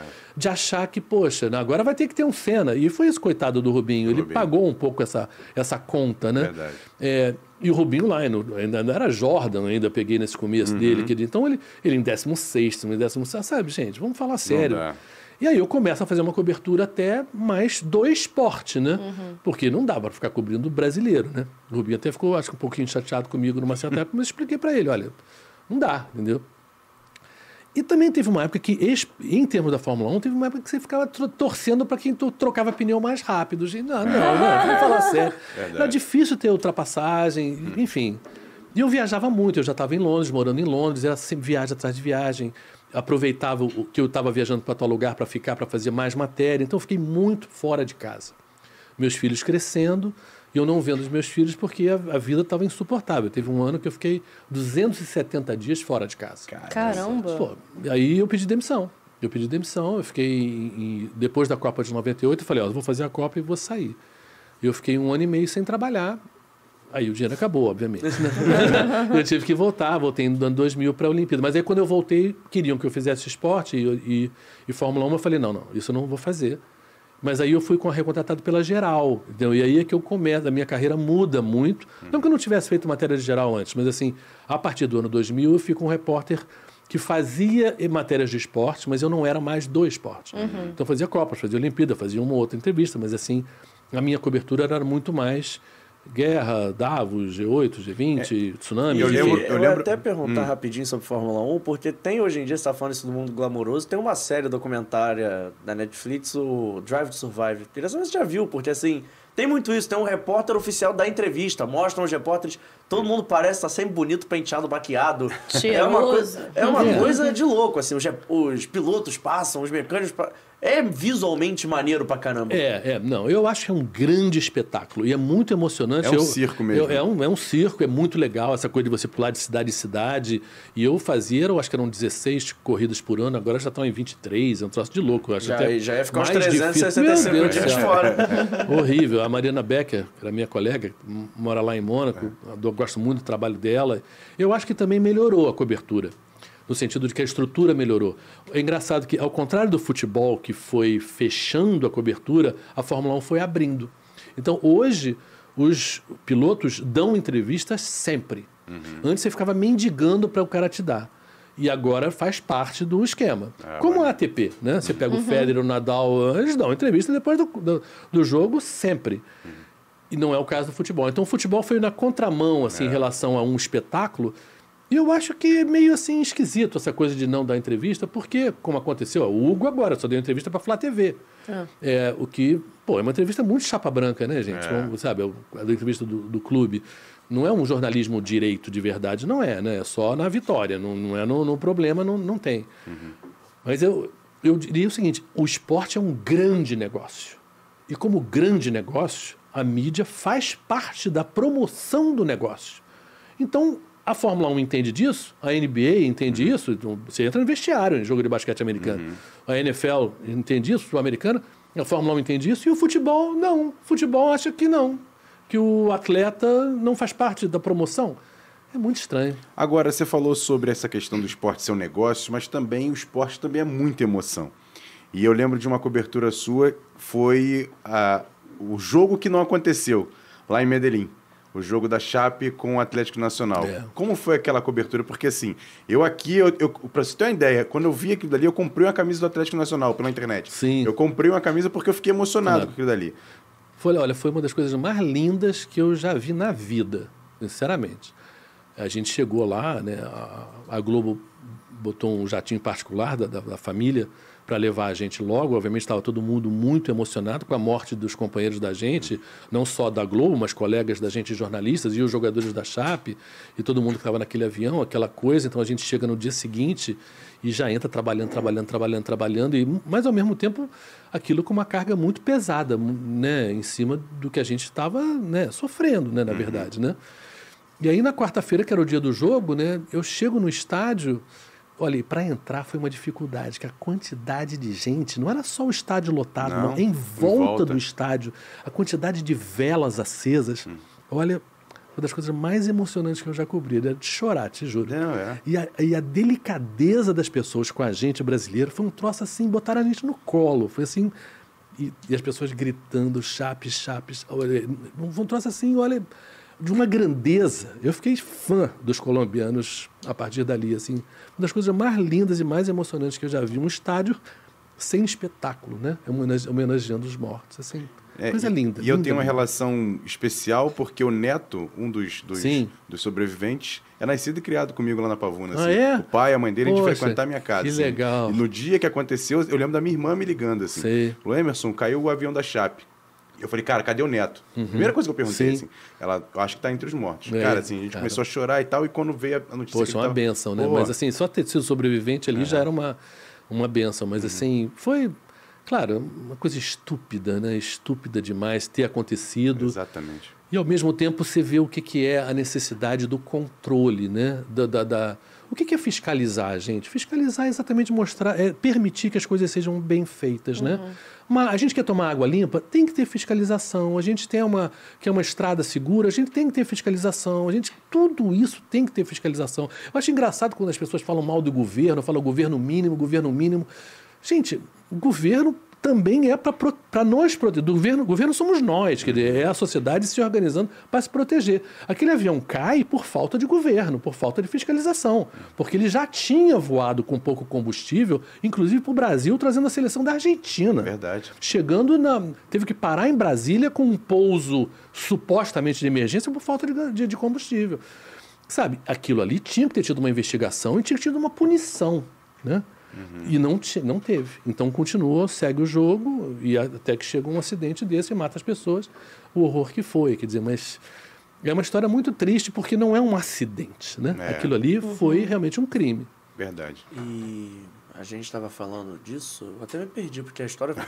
Não, a história é realmente... É uma balançada, né? Eu fiquei meio balançado aqui, porque isso realmente mexe com a gente. Era um... É. Foi uma história... Quer que eu levante o astral? Uhum. Eu, queria que, eu queria que o Ushua falasse sobre a cobertura não, não, de carnaval. Lembrei, porque, assim, é, lembrei. Você ia falar de carnaval, ia falar de outra coisa, mas vai você, vai. Fala não, de não, carnaval, porque assim, eu lembro de uma matéria que você fez, que você ia no, nas escolas, andava com o pessoal no trem, assim, tem uma série antes do, do, das desfiles, né? E você é, gosta é. muito de carnaval, Muito, né? muito, muito. Qual a sua escola? Eu sou, eu, ia perguntar isso. eu sou União da Ilha. Ah, morou na ilha. É, é, morei na ilha, mas não só isso. A Ilha Governador teve uns anos que fez... com sambas é. tão maravilhosos. Que são cantados até hoje. Até hoje. Qualquer festa que você vai, os sambas da ilha são obrigatórios, né? Amanhã, domingo, enfim, são hum. tantos. E, e, e a minha mulher é da ilha, ela era da ilha. Então, hum. É da ilha. Então, eu sou muito união da ilha. Mas quando eu era criança, é, nos anos sessenta, existiam quatro escolas, basicamente. Era Mangueira, Portela, Império Serrano e Salgueiro. É. O resto era resto. Ninguém nem cobria. Se falava que tinha um lugar lá, que tinha uma bateria boa, chamada Mocidade Independente, mas ninguém ia lá. É longe pra caramba, enfim. E, e a minha mãe era muito amiga de um jornalista famoso de esporte, chamado Sandro Moreira, uhum. rapaz da Sandra Moreira, que tinha mesa cativa nas escolas. Ele não gostava muito do Salgueiro, então a gente ia muito em Mangueira, Império e Portela. E a minha mãe levava, eu e minhas irmãs, a gente criança, a gente ia, minha mãe não tinha carro, a gente ia de trem pra Madureira, e voltava de ônibus de madrugada, uma mulher com três crianças. Esse era o Rio de Janeiro que a gente já teve. É. Existiu, não é? Quer dizer, ver como é que, quanta coisa a gente perdeu. A possibilidade de você, numa mulher, levar três crianças para um ensaio de escola de samba. Isso, então, me marcou muito. Eu acho, eu acho que o bateria de escola de samba é uma emoção da natureza, entendeu? É uma força da natureza. Você está do lado de uma bateria de escola de samba. Aquilo é uma orquestra, trezentas pessoas tocando de uma maneira divina, e, e é uma coisa que eu sempre gostei muito. E quando eu voltei de Londres, é, perguntaram, pô, quer fazer samba? Assim, eu falei, pô, adoraria. E eu comecei a fazer samba muito, ir nas escolas e, e, e fazer reportagem, subir morro, e, e muitas vezes você tinha que falar com um traficante aqui, um traficante ali para permitir, para gravar, porque senão você não gravava. É, claro que era não oficialmente, lógico, uhum. né? Mas era a maneira de fazer reportagem. E eles também eram muito fascinados com o negócio de guerra, de Iraque, então sempre uhum. queriam conversar sobre isso.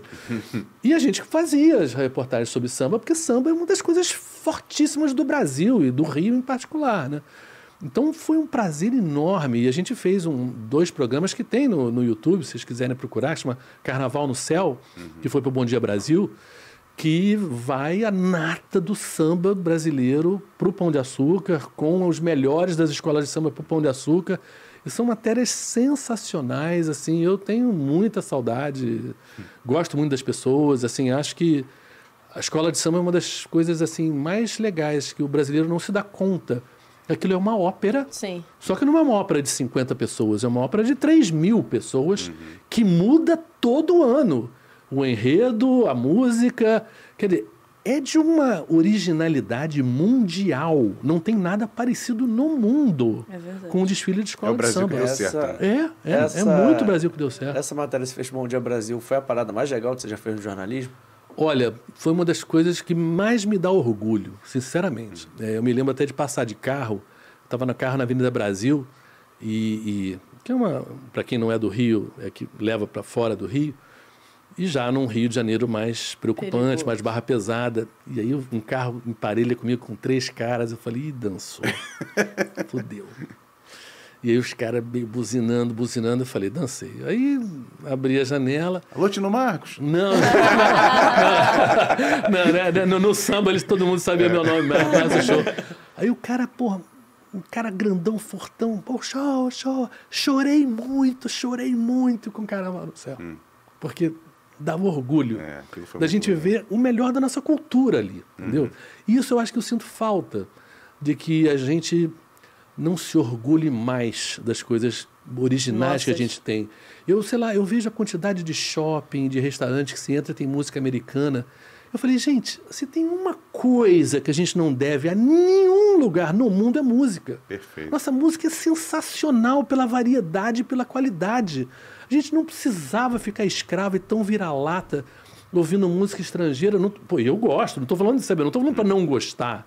Estou falando o seguinte, mas é que nos, nos ambientes públicos, eu acho que a gente precisava valorizar mais o que é nosso. A gente tem músicas muito, muito boas.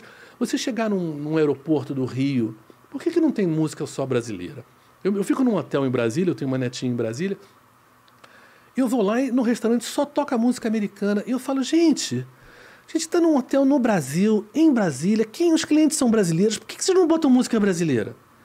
Sabe, é um troço assim que me incomoda, assim, uhum. Realmente eu acho que a gente precisava gostar mais da gente. Com certeza. É, isso é verdade. Eu queria agora que você pontuasse rapidinho pra gente, como é que, depois de trinta e poucos anos de casa, como é que foi sair da Rede Globo e seus projetos para o futuro? Antes da gente ir para o Dentro ou Fora, e depois, no final, eu tenho umas perguntas mais difíceis, mas essa eu deixei para o final mesmo. Tá assim. Bom, são as perguntas que você vai ter que refletir, é. já que você falou tanto de entrevista para refletir, só aquelas perguntas gerais você vai ter que refletir bastante. Olha... tô de olho no horário, tá, Emerson? Você é. já está me mandando mensagem, estou de olho no horário, fica tranquilo, bebê. É que eu saio daqui para o outro, mas vamos é, tá bom. É, bom, sair da Globo não é fácil, né? Quer dizer, você, qualquer lugar que você fica trinta e tantos anos, você é cheio de amigos, você trabalha com gente muito boa, com uma qualidade muito alta de trabalho. É, eu, eu, eu, eu sei que a Globo, para muita gente, representa algo que às vezes não gostam tanto, ou meio polêmico, mas a Globo, gente, a Globo é a cultura brasileira, a Globo é a valorização, sim, muito da cultura brasileira. A cobertura da Globo de carnaval é sensacional, a cobertura, sabe, no Nordeste, na Bahia, em todos os lugares... As novelas são... isso é cultura popular na veia, sabe? São os nossos melhores artistas, nossos melhores roteiristas. Se aproveita, o aproveitamento da literatura brasileira para se fazer novela. É verdade. São coisas... cara, isso é a valorização do Brasil. Isso a Globo faz muito bem. Sei lá, o programa da Regina Casé, tanta coisa. Até se você voltar atrás, gente, vamos falar, a Regina Duarte meio que se queimou agora recentemente um pouco. Mas a Regina Duarte fez Malu Mulher, gente. Verdade. A Malu Mulher, na época, vocês não têm noção. Malu Mulher foi um programa revolucionário, uhum, sabe? No que que era... de respeito, de, de pautas feministas, numa época que era ditadura ainda, verdade, sabe? Então, isso é também a Globo. É claro que a Globo tem, porque os donos têm, uma posição mais à direita em relação à política, ok, isso é um meio de comunicação particular, eles têm dono, eles têm lá as, as ideias deles, isso acontece. Mas a Globo é uma das coisas que a gente, que, que deu certo. Eu, a Globo é uma das coisas boas do Brasil. Uhum. E se você compara a qualidade das, ou dos outros canais... aí ainda se sobressai mais. A Globo é muito melhor, uhum, do que os outros canais. Eu acho que não há dúvida disso. Eu tenho orgulho de ter trabalhado na Globo. Então não é fácil, querido. Não é fácil largar os amigos, não é fácil largar uma certa zona de conforto, não é fácil largar o salário. tudo, tudo isso é verdade. Uhum. Mas eu senti, ao mesmo tempo, que havia um momento do Brasil, né, que, sabe, estava muito ruim, não é? O Brasil piorou muito, o Rio de Janeiro piorou ainda mais, né? O, a gente teve cinco governadores presos. Eu acho que todo carioca tem que se lembrar disso, porque a gente não tem história, a gente tem uma ficha corrida, né? É um troço assim, é uma coisa assim, é grave, gente, porque o Rio de Janeiro, quando você mora lá fora, eu morei, viajei tanto, né? É, quando a pessoa pensa em Brasil, ela pensa no Rio de Janeiro. Verdade. Então, se você for um empresário estrangeiro e você pensa em investir no Brasil, é claro que São Paulo, para quem é empresário, conhece, mas a imagem do Brasil é a imagem do Rio. Aí você fala, poxa, aquilo ali é crime, é, são cinco governadores, isso, cinco governadores presos, isso não é sério. Aí você investe em outro país. Então, há uma queimação do Rio de Janeiro que mancha o Brasil como um todo, entendeu? Então, eu acho que recuperar o Brasil, o Rio de Janeiro particularmente, para uma coisa mais decente, sabe, é fundamental para todo mundo, e não só para os cariocas. Com entendeu? Toda certeza. Então, então, esse momento da vida da gente, eu falei, poxa, eu quero fazer uma coisa diferente. Eu já fiz jornalismo quase quarenta anos, é, trinta e quatro para trinta e cinco anos na Globo. Eu falei, então eu quero uma coisa nova, eu quero uma coisa ainda poder acrescentar, e em vez de contar a história dos outros, fazer história, entendeu? Eu queria fazer, botar mais a mão na massa. Então, agora, queria, por isso que eu, que eu preferi sair, E, e, e entrar na política e, e, enfim, tentar realmente entrar numa área que, infelizmente, é, muita gente vê mal, né? A política Sim. somos nós. A política é, se você quer mudar, melhorar a vida das pessoas, é política. Tudo é. isso é política. E eu acho que se a gente, de, se as pessoas, entre aspas, normais, digamos assim, que vêm de outras áreas, né, não entrarem na política, a política fica sendo essa coisa de, um, de uma castazinha meio problemática, né? Hum. Existem, realmente existem problemas de corrupção, isso é inegável, não tem como, né?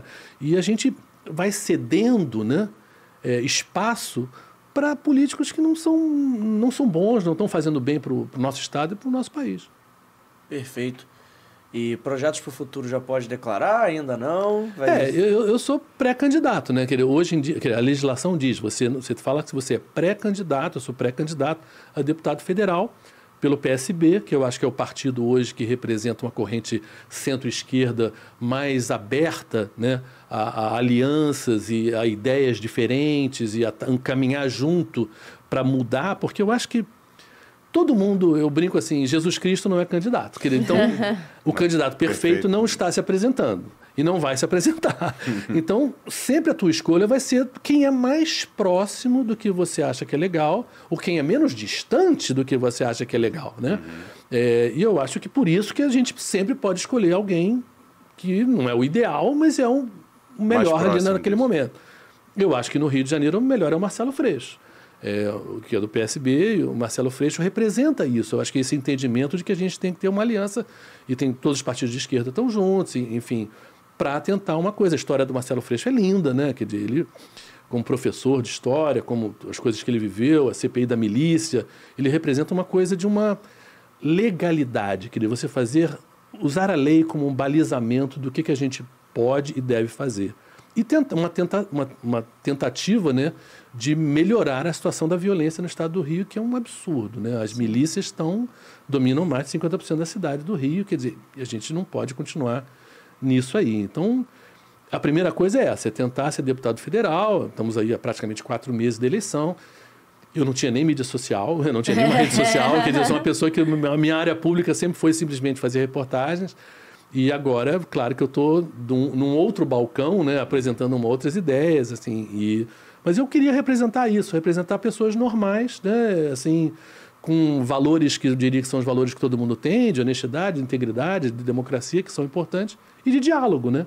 Eu acho que uma das coisas ruins que, o, que, o, que esse governo federal trouxe foi exatamente essa, essa agressividade na conversa, né? Esse xingamento, essa coisa violenta, essa coisa de ameaçar, de ameaçar, de desrespeitar, e na Covid, então, isso ficou muito claro. Isso faz muito mal, porque isso não é a gente. Brasileiro não é assim. A gente sempre conversou, mesmo com gente diferente, ficou assim, ah, ah toma outro chopp aí, não, não leva isso aí. Mas a gente podia conversar. E isso, isso é uma das coisas que foi destruída nesses últimos, nesses últimos dois, três anos. E a gente tem que recuperar isso. Uhum. Eu acho que, eu diria, como personalidade, como pessoa, eu sou, acho, uma pessoa de conversar com todo mundo. E então, eu acho que hoje isso é importante. Então já fala suas redes sociais ali pro pessoal até é te verdade. seguir, já é. que você vai passar é. a entrar é. nesse mundo digital de vez. É. Eu Manda vou postar, aí as redes sociais. É, eu vou postar a partir de agora, primeiro de junho, vai ser a primeira vez que eu vou postar, gente. Meu Deus do céu. Dois dias. Popularmente é. conhecendo como depois de amanhã. É, é. Exatamente. Então, é, é, Marcos Uchoa Oficial, isso no Facebook, no Instagram. É, e Marcos Uchoa Underline no Twitter. E no TikTok eu não me lembro. Tem TikTok? Acho que é Marcos Uchoa vinte e dois. Eu abri, gente, porque... Vai ter dancinha? Vai ter dancinha? Olha, essa é a grande questão. Eu acho que não. Porque eu não quero me queimar. Nem se ganhar a eleição vai fazer uma dancinha? É, eu acho que se eu ganhar a eleição, se eu conseguir me eleger, eu acho que... Eu prometo, a primeira promessa. Vai ter dancinha no TikTok. Boa. Se eu conseguir me eleger. Mas, enfim, eu acho assim, é fascinante. Independente de ganhar ou perder... Qualquer tentativa que você faz de, de fazer uma coisa muito diferente na tua vida, hum. te acrescenta, você Com aprende, certeza. você cresce como pessoa. E você encontra e descobre coisas que você antes não ia. Isso, de certa maneira, era a vida de repórter, hum. você ia em lugares que você nunca ia. Mas a política também um pouco é isso. Então, eu tenho uma certa facilidade, porque você, como repórter, tem que estudar o tempo todo, né? Porque você vai para uma realidade, você tem que aprender um pouco aquilo, e na política também. Então, eu diria que eu tenho uma certa... facilidade, né, para entrar. Claro que eu sou conhecido, o que ajuda, mas é claro que as pessoas me conhecem como repórter, não me conhecem uhum. como candidato a deputado federal. Yeah. Então, isso também, eu preciso romper essa barreira para convencer as pessoas de que eu tenho, digamos assim, que elas podem confiar em mim além de, de repórter. Né? É. Ah, muito legal. Credibilidade então, já, já tem. tivemos é. a primeira promessa de campanha ao vivo aqui no Rio. Vocês conseguiram tirar de mim a primeira projeto? A dancinha. Mas é mesmo. Agora, e com uma vantagem, não gasta dinheiro público. É, é verdade, boa, boa. É verdade. São quantos netos, Marcos? Eu tenho uma neta só. Eu, por Quantos enquanto, anos ela tem? Tem quatro aninhos, a Sofia. Ah, então já ia falar. Ela vai fazer, ela vai fazer. Eu ia falar, ela vai fazer, mas eu acho que ainda não. Se fosse uns dois aninhos mais velhos, tem certo. Vai fazer, vai fazer. Vai, vai, vai. Então, o moleque já... já começa a fazer, porque... Ah, então não... já tem parceiro. Enquanto libera, Emerson Rocha, Opa. que tem outra bate-missão. Não, eu quero, eu quero ver fora de... Ah, você quer fazer? Vamos, então... vamos, vamos. Ah, tá, não, tu tá proporcionado. Então, bota na, na tela aí, por favor, vamos, o dentro ou fora. É, estamos prestigiados demais, né? É que o Emerson está, está, está, Toma, ele está muito feliz, eu porque lá, é, eu ia aí. fazer uma piada que ele está aqui do lado do Marcos Uchoa, é, assim, é, você vê. Mas bota aí na tela dentro ou fora, bota primeiro, por favor, produção. Então quem vai narrar hoje é você, você que faz ah, a é? pauta, você então, narra. Tá bom. Londres ou Rio de Janeiro? Rio de Janeiro, dez a um. Não tem nem o um porquê. Não, é, não. Pô. Depois essa justificativa ficou fácil. É. Próxima, por favor. Copa do Mundo, Olimpíada, você já meio que já respondeu. Olimpíada, assim. Olimpíada, sem dúvida. É mais, mais plural, mais gente, uhum. mais diferente. Próxima. Zico Júnior. Putz. Essa é difícil, assim... É amigo Futebol, dos dois. Eu gosto muito dos dois. São meus ídolos de adolescência e, e, e pessoas, não só craques. Pessoas que eu gosto muito e admiro muito. Então, esse aí, para mim, vai ser empate. Ah, é. Ó, o ah, primeiro já, já usou o artifício empate, gostei. É. Próximo. Romário Ronaldo. Caramba. Ronaldo, Ronaldo. Eu, é. eu, Por quê? Eu, olha, eu acho assim, de futebol, qualidade técnica, eu acho que são muito parecidos. Eu acho assim, eu não diria que um é melhor do que o outro. Mas a história do Ronaldo de redenção, de ressurreição, Olha. ela é tão linda, ela é tão inacreditável, né? É, e eu acho que o Ronaldo também, ele, ele sempre foi mais sorridente, né? Ele sempre foi mais alegre, né? O Romário tinha um lado marrentinho, né? que vamos, vamos conver, que, que tinha esse lado também. Então, eu vou mais de Ronaldo. Agora, tem uma história legal do Ronaldo com você, que você quase chegou a trabalhar na Nike, né? Por causa dele, né? Cara, é, é incrível. Como assim? O Ronaldo, quando ele foi para o Barcelona, a Nike não era uma, um, um, não tinha nada a ver com futebol. Ele era uma companhia americana ligada, vendia produtos esportivos pelo mundo todo, mas não tinha projeto de futebol. E o Ronaldo arrebenta e chegam na casa, chega na casa dele em Barcelona três caras da Nike para começar a fazer um projeto para lançar o, toda uma gama de produtos ligados ao futebol, ancoradas na imagem do Ronaldo. Então, estão sentados eles na sala e eu estou na cozinha ali, eu acho que com o Djalminha, se não me engano, batendo papo. E aí até que o Ronaldo vai na cozinha e fala, ai, Uchoa, me ajuda aí, que os caras não sabem nada. E aí eu vou na sala e começo a dar uma certa aula para eles do que, que era futebol, do que, que era o Brasil, do que, que as pessoas gostavam no futebol, qual era a emoção que tinha naquilo ali. Aí os caras ouvem, ouvem, ouvem, anotam e falam para eles. Aí eles perguntam, você não quer trabalhar na Nike, não? Eu falei, não, não, não, obrigado. Não, não, imagina a linha de produto do show. Não, não, não. Não, de repente, na época até era mais dinheiro, mas assim, mas não, não, mais divertido ser repórter. Então vamos à próxima. O homem disse não a Nike, Emerson Rocha. Messi ou Maradona? Messi.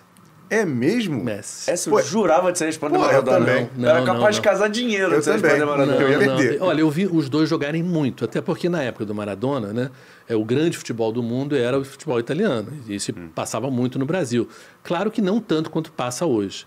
É, eu vi muito o Maradona jogar, claro que vi mais o Messi jogar. O Messi, eu acho que o Messi... Eu acho que quando você julga um atleta, você tem duas maneiras de julgar. Você tem que julgar os ápices... E aí o ápice do Maradona é mais do que o Messi? É. Ele tem uma Copa do Mundo maravilhosa de uma maneira que o Messi não tem. Mas uma maneira de você julgar um atleta é ao longo da longevidade. Quer dizer, quantos anos você teve jogando, fazendo uma coisas excepcionais? E o Messi aí ganha do Maradona, eu diria até folgadamente. O Messi tem muito mais anos maravilhosos do que o Maradona teve. Uhum. Então, eu diria que o Messi é um cara que te dá prazer ao longo de noventa minutos. O Cristiano é um cara que só ali na hora dos gols, de uma maneira geral, né? O Messi é um cara que é bonito de ver jogar de quase sempre, né? Pelos passes, pela maneira que ele li, limpa uma jogada e encontra um jogador livre. É um troço, assim, incrível. Então, eu, eu gosto, e gosto mais da personalidade do Messi. Por quê? Eu acho que o Messi representa uma coisa muito importante na vida pública, que é você não deixar que a fama te devore. Não deixar que a grana te devore, não deixar que a vaidade te devore.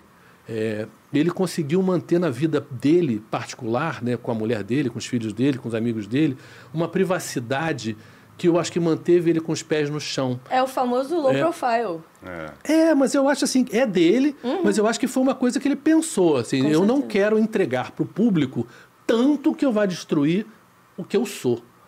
E o, e o Maradona foi destruído por isso, né? O Maradona, realmente, ele não é um exemplo de pessoa que o Messi é.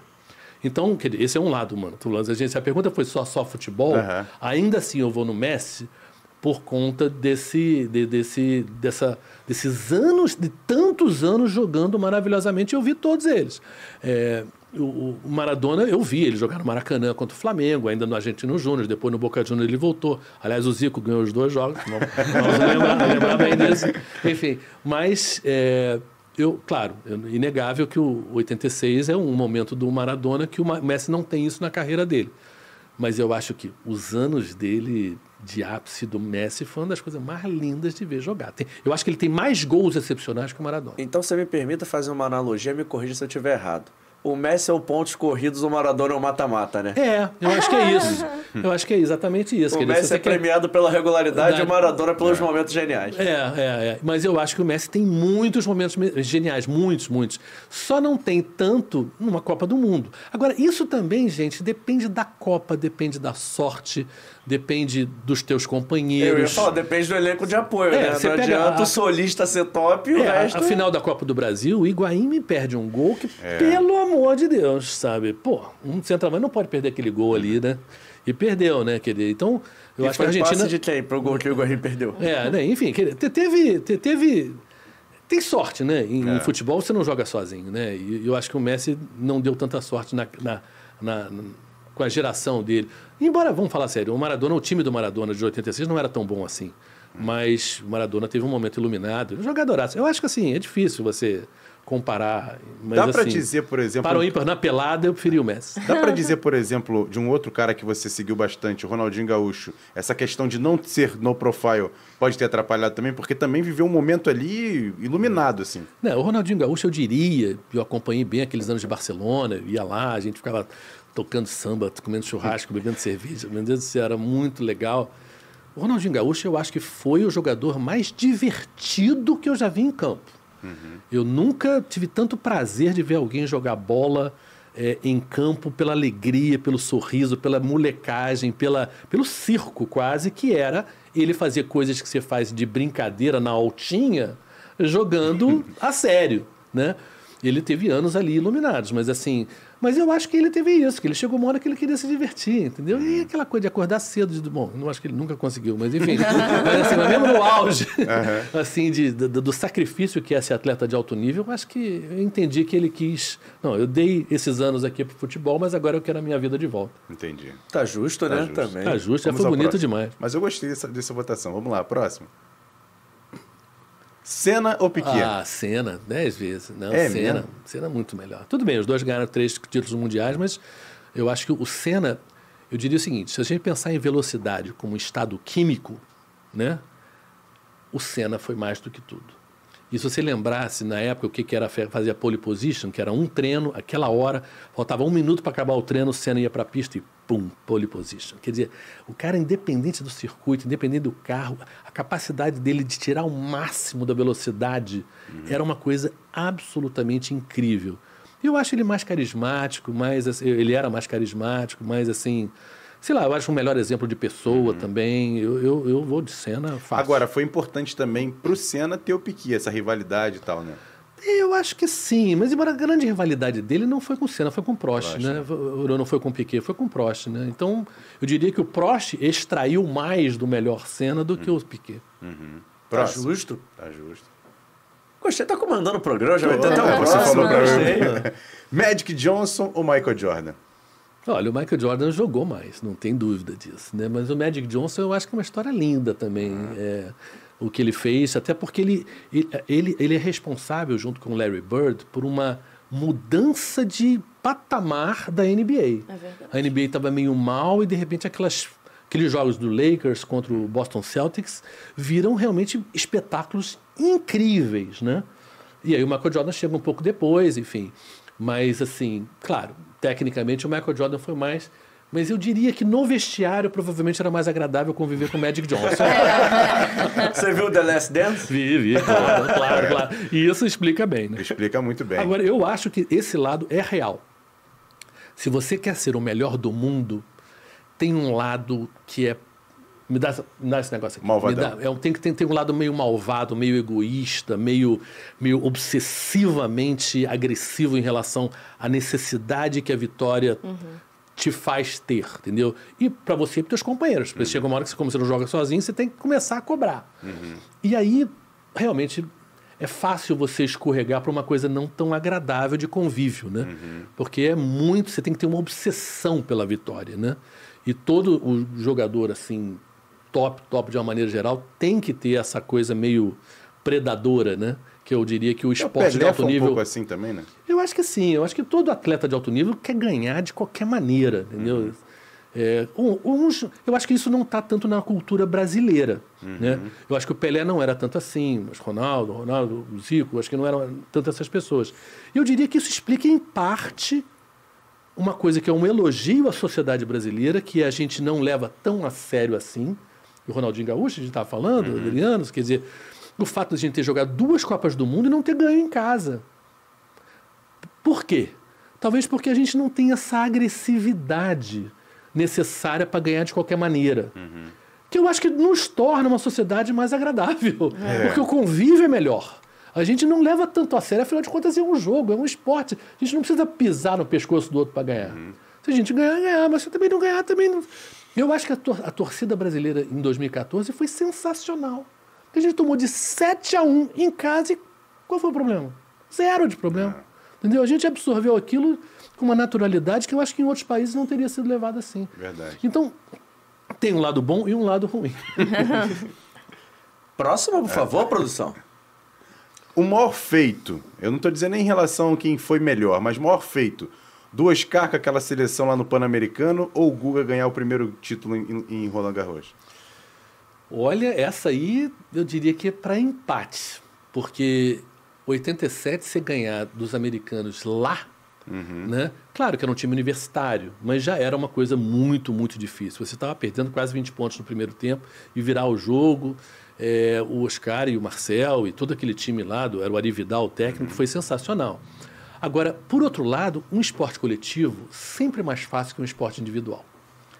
É, a pressão, você não tem como, né, olhar para o lado, né? Então, o que o Guga passou ali, quer dizer, as pessoas não, talvez não lembrem, mas o primeiro título profissional de alto nível do Guga, de A T P, é o Roland Garros. Que é. O cara não ganhou, não ganhou um campeonato carioca, né? E ganha a Copa do Mundo. É. Entendeu? Porra, isso é inédito. E, enfim, eu não conhecia o Guga. Uhum. Eu fui conhecer ele na França. Eu estava fazendo aquele torneio de França, que era uma espécie de preliminar ali da Copa é. de noventa e oito. Em noventa e sete, ah, vai para Paris lá, que tem um cara lá que está ganhando. Aí eu chego lá, meu Deus do céu. E o Guga era uma... fenômeno. Aí depois eu fiz outro Roland Garros, eu fiz quando ele foi número um do mundo, né? Que ele ganhou do Agassi, foi e do, em Portugal, do Sampras, em Portugal, em é. Lisboa, foi aquele Master, aquele torneio é. final. Que ele vai, Nunca... atravessa e vai dar um beijo na mãe dele. Não, é, eu estava é, lá, assim, foi muito emocionante, muito emocionante.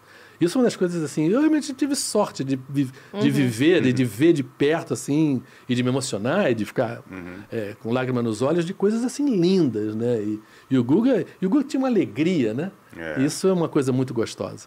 Ou seja, mas são dois grandes ídolos, né? São, são dois grandes feitos, mas eu diria que o Guga, eu diria mais para o Guga, porque o Guga não só ganha o Roland Garros, ele ganha três vezes, ele hum. ganha o melhor do mundo, né?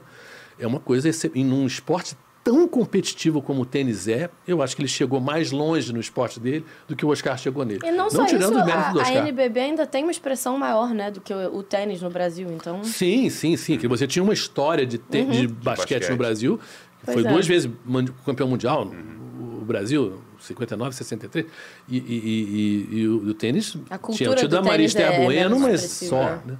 Verdade. Mas, João... Ah, você já fala próximo? Próximo, próximo, então, por favor. Ou não. Não tem. Ah. Ver um jogo no Maracanã ou um desfile na Sapucaí? Olha... Talvez isso... se fosse o Maracanã antigo, facilitaria é, a é, pergunta. É, é, tá aí. Então, ela me ajudou, Mari me ajudou. Vamos lá. Então, vou Mari ajustar então. Aquele tricampeonato do Flamengo oitenta e três ou desfile da União da Ilha? Caramba. Não, aí eu acho aí que piorou, o Flamengo... É. É, foi o último jogo que eu fui como torcedor, porque a partir é. dali eu virei jornalista e já passei aí com, tendo duas, duas maneiras de, de ter que pensar, né? Uhum. Mas assim... O Maracanã lotado, aquele velho Maracanã, foi um troço incrível, é. né? cento e quarenta mil, cento e vinte mil, cento e oitenta mil, sabe? Eu fui ao jogo do Paraguai, aquele de cento e oitenta e três mil, era criança, minha mãe levou eu e minhas irmãs, aquela coisa para entrar, bota o cu do meu pé, nem chegava, nem se tocava no chão. Eu me jurei que eu nunca mais iria ao Maracanã, se eu saísse vivo dali. Aí, aí isso foi em sessenta e nove, aí o Brasil ganha a Copa de setenta e tem um amistoso contra o México que pouca gente lembra, que foi logo depois, cento e setenta e seis mil pessoas. Caramba. Quem estava lá? Você. Eu e as minhas irmãs. E, a... e o cotovelo da mamãe. E o cotovelo, não. não. Olha, mas assim, mas ao mesmo tempo, eu acho que o Marquês de Sapucaí é um troço, porque as é. escolas de samba, a variedade, a emoção que é, assim... Mas é claro que você ali está torcendo por uma escola, é um... E, e eu acho que a emoção de um Maracanã lotado e você torcendo junto também é um troço fantástico. Eu acho que talvez o Maracanã, se ser campeão brasileiro, talvez seja mais legal. Antes de passar para a próxima, só uma dúvida. E agora, já chegou a voltar depois de trinta e poucos anos aí ao Maracanã como torcedor, ainda não? Não, ainda não. Ainda não, ainda, ainda não. não, ainda não. Desde que eu pedi demissão da Globo, ainda não voltei ao Maracanã. Mas assim... Está nos planos? Está nos planos, é. com certeza está nos planos. Vai ser bom, vai ser bom. Eu, agora, realmente, é um, tá na arquibancada, naquela arquibancada... Eu comecei, Maracanã é pequeno, né? E as arquibancadas do Maracanã eram aquelas de, de, de, de cimento, né? Uhum. De, de, E, e altas, então eu, eu para pular de degrau em degrau, eu ainda me lembro que eu quase que escalava, eu era pequenininho, enfim, e era muito legal, aqueles, todo ele lotado, as pessoas sentadas, entre um degrau e outro, sentava a gente assim, no Isso. teu pé, assim, eu não tô de louco. Claro que esse Maracanã é muito mais confortável, mas perdeu, eu acho que tirar a geral foi um crime, foi é. um foi. crime, porque a geral permitia a pessoa com pouca grana uhum. de curtir o Maracanã. Isso é muito ruim, eu acho muito ruim, assim, muito desrespeitoso uhum. ao, ao que nós somos. Nós somos muito pobres, e tem muita é. gente pobre. E tirar o Maracanã do pobre foi um horror. O que eu mais gostava do Maracanã antigo era que o anel superior ultrapassava o inferior, então você conseguia ver o jogo quase inclinado, via uhum. tudo ali. A é. primeira vez que você entra no Maracanã antigo era, assim, é. muito diferente. É uma muito, coisa que eu muito. lembro até hoje. É, se perdeu. Eu acho que ainda tinha conserto. Eu acho que tinham que pensar em, em botar um outro preço para um pedaço de trás do gol, para um preço mais popular, uhum. alguma coisa assim. Mas tinha que dar um jeito. Uhum. Tirar as cadeiras de, da, atrás é do gol também ia ser maneiro. Mas passa para a próxima. Acho que agora é a última. Agora é a última. Michael Phelps ou Bolt? Ficou ótima essa foto do Phelps. Ainda bem que a gente, pela quantidade de medalha, dá pra, dá pra reconhecer. É. Caramba, né? Meu Deus do céu. É pesado, esse pescoço aí deve estar pesado, hein, Guerreiro? É. É, eu diria o seguinte. É... Claro que em termos de medalhas, dá pra ver aí, né? É. Não dá pra comparar. Agora, você ser o melhor do mundo em corrida, e corrida rápida, eu acho que faz com que as pessoas se identifiquem de uma maneira que nadar não identifica. Porque todo mundo sabe correr. E nem todo mundo sabe nadar. É verdade. Então, é... é uma linha de raciocínio que eu nunca tinha parado é, para pensar. É muito maneiro isso. Então, é o esporte mais democrático possível, é a corrida, né? Não tem... Claro que tem técnica, a beça, mas teoricamente, correr todo mundo sabe. Uhum. Então, o cara ser tricampeão olímpico de cem metros e duzentos metros é um troço assim... Primeiro que nunca aconteceu, só com ele. Uhum. E ele revoluciona a corrida, porque todo mundo achava que o cara muito alto não conseguiria correr, porque o, o altão ele é meio desengonçado. Demora, né? Para sair. Demora para sair. Que ele, e, e ele mostrou que não, que ele, ele mudou, assim, hoje com a passada dele grande, né? Ele tinha três passadas a menos do que o cara, do que antigamente, para uhum. você chegar nos cem metros. E o Bolt é uma simpatia também, uhum. né? O carisma dele, a alegria dele, assim, eu, eu, eu vou do Bolt. Eu, até Jamaica, assim, eu tenho uma quedinha, Bob Marley, o reggae. eu, sou mais, eu sou mais Jamaica. Eu, eu, eu sou mais do Bolt. E ele é, é um fenômeno, né? Eu, eu visitei a Jamaica em dois mil e dezessete e a quantidade de escolas de Sim. todos os esportes possíveis que tem o nome dele e... Ah, assim, eu acho que o Bolt trouxe pra, é pra Jamaica o que foi o Bob Marley, né? E, e os dois pro mundo o que foram. Uhum. Então, é. Você vê, né? A criançada tá, ah, o Usain Bolt, não, não sei o que. Ele é, ele é um, uma alegria, realmente. Isso é muito bom. Eu acho, assim, que esporte é pra você gostar, é pra você ficar feliz. É. Então, todo atleta que sorri, que mostra essa alegria da vitória, a alegria de estar, de estar curtindo, ele se aproxima da criança. Verdade. Porque a criança tá rindo quando tá brincando, né? Uhum. Então, o esporte deveria continuar a ser isso, mesmo profissional, mesmo no campeonato mundial, mesmo na Olimpíada, tem que manter essa coisa amadora, né? Uhum. De amor. Né? E o Bolt, eu acho que representa isso de uma maneira talvez que o Phelps não represente tanto. Verdade. Beleza, esse foi o nosso Dentro ou Fora, mas não pense que acabou, porque ah. eu tenho perguntas legais para fazer ainda. Eu tenho uhum. que ir. Você uhum. tem que ir, ah, mas, mas rodou, vai ficar aqui mais um pouquinho. vai, vai, eu ia liberando de Dentro ou Fora, agora vai ficar até o final. Primeiro de tudo, o que toca na playlist de Marcos Ochoa? Poxa, toca tudo, muito, pelo visto. Toca tudo. A minha mãe, minha mãe foi Bob pianista Marley. Quando era criança, toca Bob Marley, toca, com certeza. E, e então, quando a gente era criança, tinha música, ela foi pianista de música clássica, né? Então tinha música clássica, tinha samba, muito samba. É, lá em casa tinha muita feijoada e, e os sambistas lá, que era um grupo chamado Rosa de Ouro, que era Alton Medeiro, Paulinho da Viola, Zé Quete, era o pessoal, Alex Cara, era um Jair do Cavaquinho, era gente muito genial. E então música, muita música brasileira, essa série da Nara Leão agora, hum. poxa, eu vivi, ouvi muito. É, Beatles, mamãe adorava Beatles, Rolling Stones quando apareceu, que dentro assim, então tinha de tudo em termos de música lá. Isso, sabe, jazz, por exemplo, tinha muito jazz, Ray Charles, tinha de tudo. Isso fez com que eu curtisse realmente uma variedade muito grande de música. Então eu adoro rock, adoro, sabe, adoro é, samba, adoro... Enfim, não sou tão chegado a, a hip hop, nem rap, nem, nem funk. Não sou tão chegado, não, mas... E o pagodinho? Pagodinho, sim. Gosto, samba, eu gosto demais, assim. E música nordestina eu gosto muito também, sabe? Acho Baião sensacional. Assim, Elba, acho que tem Fagner. Coisa... É, pô, muito, muito, muito. Alceu Valença, pô, Caetano, Gil, quer dizer... É. São pessoas que eu até, várias dessas pessoas, eu convivi por causa do futebol, uhum. joguei bola com o Gil, é, Novos Baianos, joguei bola com esse pessoal todo, assim, e era muito, muito bom. É, então, sei lá, eu gosto muito de música estrangeira também, mas estrangeira quando eu falo não só inglesa, americana, que, ó, uhum. mas como eu viajei muito, eu ouço, ouço música do Paquistão, é, música... Que maneiro. É, do Irã, é. Música, sabe, de lugares que africanas, sabe, tem um, um playlist músicas assim bem diferentes. É, e, do Cabo Verde, né, tem uma tem uma, uma mulher que vocês deviam ouvir, chama Mayra Andrade. Ela é do Cabo Verde, que Cabo Verde, né, também foi colônia portuguesa. Uhum. E, ela, e a língua deles não é português, eles têm um crioulo, né, que eles chamam lá, uhum. que é uma língua que tem palavras em português e a sonoridade é muito brasileira. Uhum. E ela é excepcional, ela é sensacional, ela já tocou muito com músicos brasileiros também. É uma pessoa incrível e recomendo, assim. Tem, tem, hum. Então, eu gosto dessa coisa de ir no mundo e tentar buscar o que, que é melhor ali da, do, dos lugares. Maneiro demais. Estádio mais legal, o melhor estádio que você já conheceu? Você fez Olimpíada, fez Copa... Olha, é, emocionalmente o Maracanã lotado daquele Maracanã, sem dúvida, mas assim... Poxa, estádio...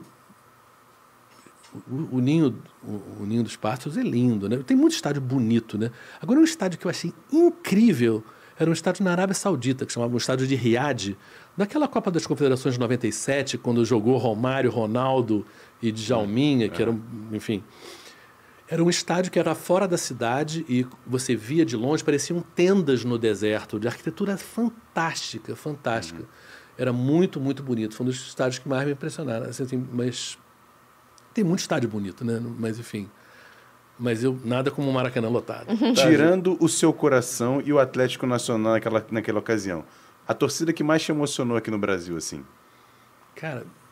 A torcida do Flamengo, sem dúvida, eu acho não, assim... Não, eu falei, tira o coração. Não, não, mas eu tô falando assim. é. A torcida do Vasco também. Eu hum. gosto... A torcida do Vasco eu acho fantástica. É, eu tinha muito amigo vascaíno. Tenho muito amigo vascaíno. É uma pena que o Vasco esteja na situação que está, porque realmente o Vasco é uma potência, assim. E, e você vai no, no subúrbio, assim, cara, é muito, muito, muito... Eu acho que é tão popular quanto, quanto o Flamengo, assim. O Vasco hum. é muito forte. A torcida do Vasco eu acho genial. As torcidas eu acho que fazem um espetáculo muito bonito no Rio, de uma maneira geral. É uma experiência eu... antropológica. É, o último, o último, a última vez que eu trabalhei como repórter no futebol do Brasil foi o título do Botafogo, de noventa e cinco. Caramba. Túlio Maravilha, que era aquela final contra o Santos. E a torcida do Botafogo era, porra, era muito legal, como o Fluminense é muito legal. Aquele... Eu acho que as torcidas do Rio sempre tiveram muita alegria. É, e eu, eu, eu lamento um pouco que elas tenham ficado com cânticos assim, muito agressivos, uhum. onde não tinha tanto. Era uma coisa mais, mais divertida, assim, mais, mais sacana, no uhum. bom sentido, assim, da gozação do que da agressão. Justo. É, alguém que você não conseguiu entrevistar, um cara que você queria muito, mas não deu tempo ou não conseguiu? O Messi. Messi. Eu nunca entrevistei o Messi, uhum. assim, porque... já estava nessa coisa muito fechada, muito fechada. Quer dizer, eu entrevistei o Messi, na verdade, uma das vezes que ele foi campeão do mundo, eu estava com um, um argentino e eu botei o microfone do lado dele, estava o Messi na minha cara, mas assim, era claramente uma entrevista para o argentino uhum. e eu não ia atrapalhar, afinal de contas, era um argentino querendo falar com um argentino. Que, é. Então, então eu, eu não entrevistei o Messi, eu estive do lado do Messi numa entrevista do Messi, mas assim, eu não considero que eu fiz uma pergunta para o Messi, uhum. que eu não fiz. E seu maior parceiro na frente das câmeras? Poxa...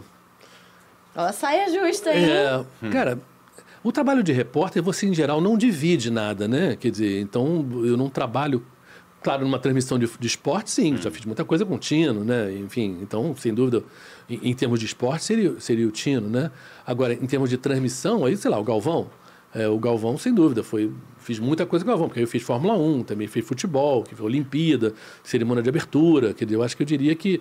uma tabelinha mais é, plural, né? E com mais tempo, e eu falando aí não só como repórter, aí eu já sou meio comentarista, né? Eu acho que seria o Galvão Bueno. Mas tem uma matéria sua para mim que assim, é de almanaque, sua e do Bial. Sim, na, no é. jogo Brasil e Estados Unidos na, na Drentina. É, na, na Olimpíada de Barcelona a gente fez é. uma, uma matéria meio brincalhona, né? Como é. se fossem dois torcedores comentando, né? Ele meio representando os Estados Unidos e eu meio o Brasil, assim, é muito engraçada a reportagem. Tem aquela agora da, da primeira bola do Marcel de três pontos, acabou, pode parar é, por aí. Exatamente. Começa a gente fazer três a zero, agora é só recuar, os caras retranca, que acabou o jogo.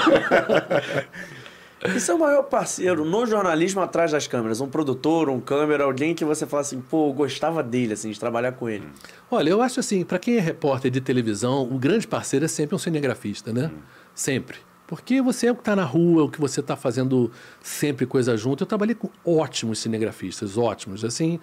Mas eu diria que por causa de que cober, certas coberturas são muito mais tensas, são mais difíceis, como guerras e tsunamis, eu acho que o meu grande parceiro é o Sérgio Guils, que foi, foi cinegrafista da Globo, continuou morando em Londres, hoje ele não está mais na Globo. Mas o Sérgio Guils, é, eu acho que fez as coisas, muitas coisas marcantes. Fiz Copa do Mundo com ele, fiz Olimpíada com ele, mas assim... é mais difícil cobrir guerra uhum. e tsunami do que cobrir é. Copa do Mundo e Olimpíada, sem dúvida. Então, o Sérgio Guios. E por falar em Copa do Mundo e Olimpíada, alguma credencial você guarda? Guardo as, guardo as credenciais das Olimpíadas, eu guardo. Das Olimpíadas eu guardo. Eu acho que só, acho que da Copa... Não, da Copa eu acho que eu tenho algumas das Copas, eu acho, mas não sei se eu tenho todas. Mas eu não sou, eu sou uma pessoa que não, não sou muito apegado a, a lembranças, assim. Então eu tiro pouca foto, guardo pouca coisa, assim. Acho que fica meio na memória. E eu sinto, assim, que as coisas que você vive te ajudam a crescer, a melhorar como pessoa. E como se fosse um tijolinho a mais, né? Dentro do que você é. Então, e eu acho que isso... você vai acabando mudando a tua personalidade mais do que a lembrança. Internaliza, né? É, você internaliza mais do que a lembrança Camisa de daquela jogador, coisa. Você chegou a ganhar alguma? Ah, ganhei, ganhei, ganhei. Principalmente do Ronaldo, é, do Ronaldinho Gaúcho, assim, eu ganhei algumas. E o de outros, mas, mas desses mais, porque eu peguei muita alguma coisa. Alguma que você guarda? Eu dei para as crianças. Não, eu, eu dei para as crianças. Usei, na Guerra do Iraque, eu usei até camisas e, e coisas com autógrafo do Ronaldo para conseguir... passar a fronteira, na Guerra da Líbia, usei também, que é porque sempre foi essa coisa da, do futebol, do futebol uhum. sempre abriu portas, né?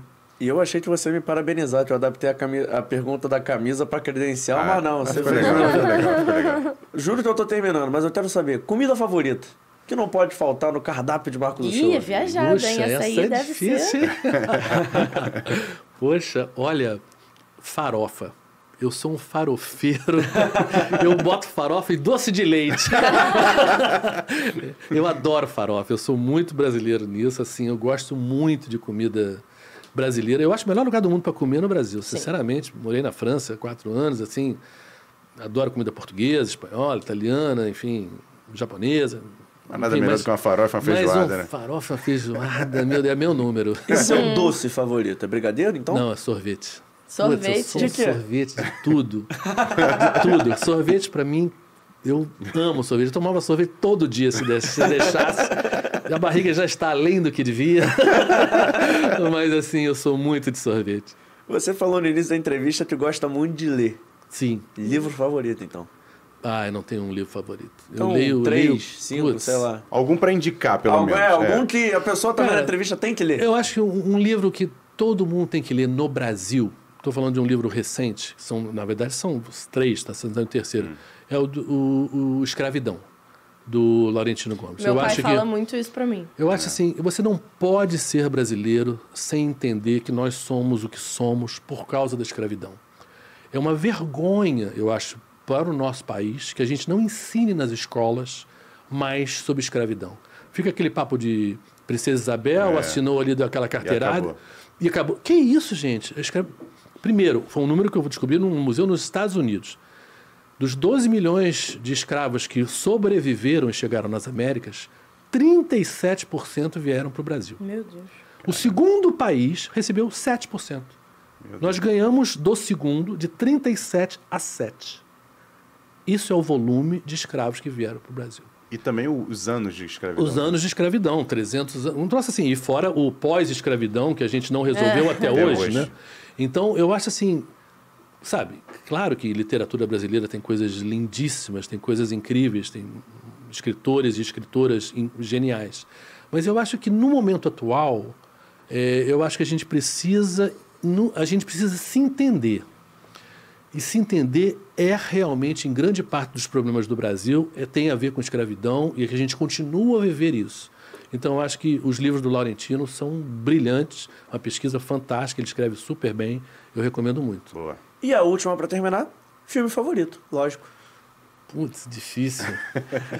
Difícil. É, filme, eu não tenho na cabeça um favorito, te juro. Eu jurava que tinha um palpite. Mas o que vem à cabeça, assim, pensa, pô, esse aí eu já vi várias vezes, amo.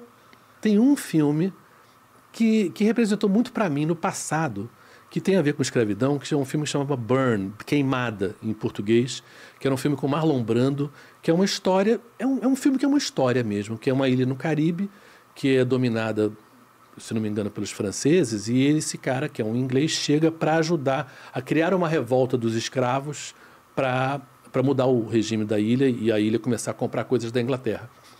E é uma história incrível, porque eles conseguem, e depois... É, eles, os escravos não sabem como gerir muito o país, porque toda a economia é ligada uhum. à exportação e importação, e aquilo é... que é basicamente um ensinamento de que quando você fala de história, você tem que conversar sobre dinheiro. E onde vai o dinheiro, para quem vai o dinheiro, como isso é negociado, né? E como isso é resolvido.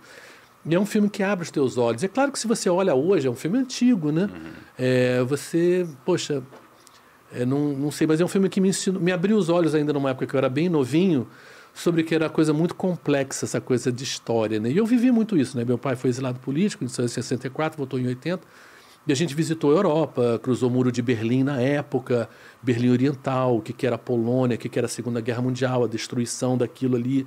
Então, eu fiquei muito fascinado com história e acho que para a gente entender o presente, a gente tem que conhecer o passado. Verdade. Perfeito, eu jurava, eu ia chutar um filme, porque ah. você falou tanto de histórias que eu pensei logo em Forrest Gump. Talvez que seja meu filme favorito. É porque realmente, assim, mas uhum. é muito legal essa... Foi bem legal o papo, Foi. né? Foi. Vou aproveitar aqui já, porque Emerson Rocha me olha com um olhar desesperado é. para agradecer demais a galera da A G R Studios, que é onde estamos. Gostou do estúdio, Marcos? Gostei demais, cara, um espaço muito legal, pô, super... Perfeito, perfeito para mais. Ah, é. Obrigado então. Inclusive, você já está pré-convidado aqui para uma segunda, um segundo Tem episódio, um parte dois. Tem mais, Porque Você não é. falou de guerra, não falou de tsunami. É. E com certeza a gente tem muito a ouvir. Mas agradecendo demais a galera do estúdio, o Beto, o Marcos, o Cauê, rapaziada toda quem da Quem sabe Jair... ele não volte depois de deputado federal. É, ele nunca se sabe. Quem sabe, quem sabe. Mas não vou fazer dancinha aqui, né? Mas sendo, TikTok. Mas sendo é. ou não deputado, já está mais do que convidado, é porque o papo hoje foi muito bom. Agradecendo demais também ao Marcos, logicamente. Bota aplauso aí, produção, pra gente agradecer. Não, mas... não teve o aplauso da produção, mas teve o nosso. É, tá? é, é, mas é. a mesma coisa. Emerson Rocha, obrigado. Tamo Algum junto. recado final? Não, nenhum. Ah. Só o pessoal se inscrever no canal, deixar o like nesse vídeo, que vai ter muitas mais entrevistas aí por vir. E ah, o sininho, que... Emerson. Sininho também. É, achei, sininho. Que você... você. achei que a gente combinou mal, mas tudo bem. Esqueci de agradecer a nossa equipe técnica, é. o Vitor Vita, o homem Opa. das fotos. Semana passada estava em frente às câmeras é, também, a Bruna bem. Bertoletti. E Mário Barata, onde estamos? Seu recado final, por favor. Onde estamos? É. Estamos na A G R Studios. Não, Mariana, é. nas redes sociais, meu amor. Ah, tá. Toda semana a gente faz a mesma escalada e a gente mas ainda tu é. falou, tu sempre, você sempre começa onde estamos para falar do estúdio. Minha hora, Mari. Estamos em todas as redes sociais, menos... Quer dizer, o TikTok a gente tá lá, só não postou ainda, mas vai postar. Não teve dancinha ainda. Pois é, mas vai postar. Vocês três têm que dançar. É. E não, eu não, não. ele dança. Ó, arroba Fora do Jogo Cast, Instagram, Twitter e... Podcast, podcast ó, e TikTok. Isso. Mas é aquela história, galera. Se você ainda já seguiu, mas não seguiu no Twitter, não seguiu em uma só, entra em todas, segue em todas, manda pro teu amigo e fala, ó, esse aqui segue, maneiro, vale a pena. E pode ouvir no Spotify. E pode ouvir no Spotify, Amazon... Como é que chama? Amazon Music, Google Podcast. Boa. E, ó, e Apple Podcast. Não, é. Apple Podcast ainda não. Ainda não. não. A senhora tá complicando meu plantão. Em breve. É. Virá em algum momento. E agradecendo demais a você que ficou com a gente até aqui. Foi um prazerzaço Opa. bater esse papo. Eu saí daqui mais feliz do que nunca. Com certeza. Tive, tive uma aula com uma das lendas do, jornalismo brasileiro, do telejornalismo brasileiro, Marcos Uchoa. E já lembrando, para você que não se inscreveu ainda, inscreva-se. E ative o sininho, porque quinta-feira tem um convidado muito especial. Oh. Marcos, eu acho que ele vai acompanhar. Sabe quem é o convidado, Emerson? Não sei. Sabe quem é, Mari? Sei. Ah, mas você podia falar não para manter é, o suspense, ah, né? Mas, mas eu não vou falar, eu vou mandar não, mas, hora, mas eu falar. vou falar. A gente vai receber o Zinho aqui quinta-feira, a partir Opa. de duas horas da tarde. E eu tô esperando você aí do outro lado, valeu? Tamo junto! Esse foi o Fora do Jogo Podcast, o último episódio de maio.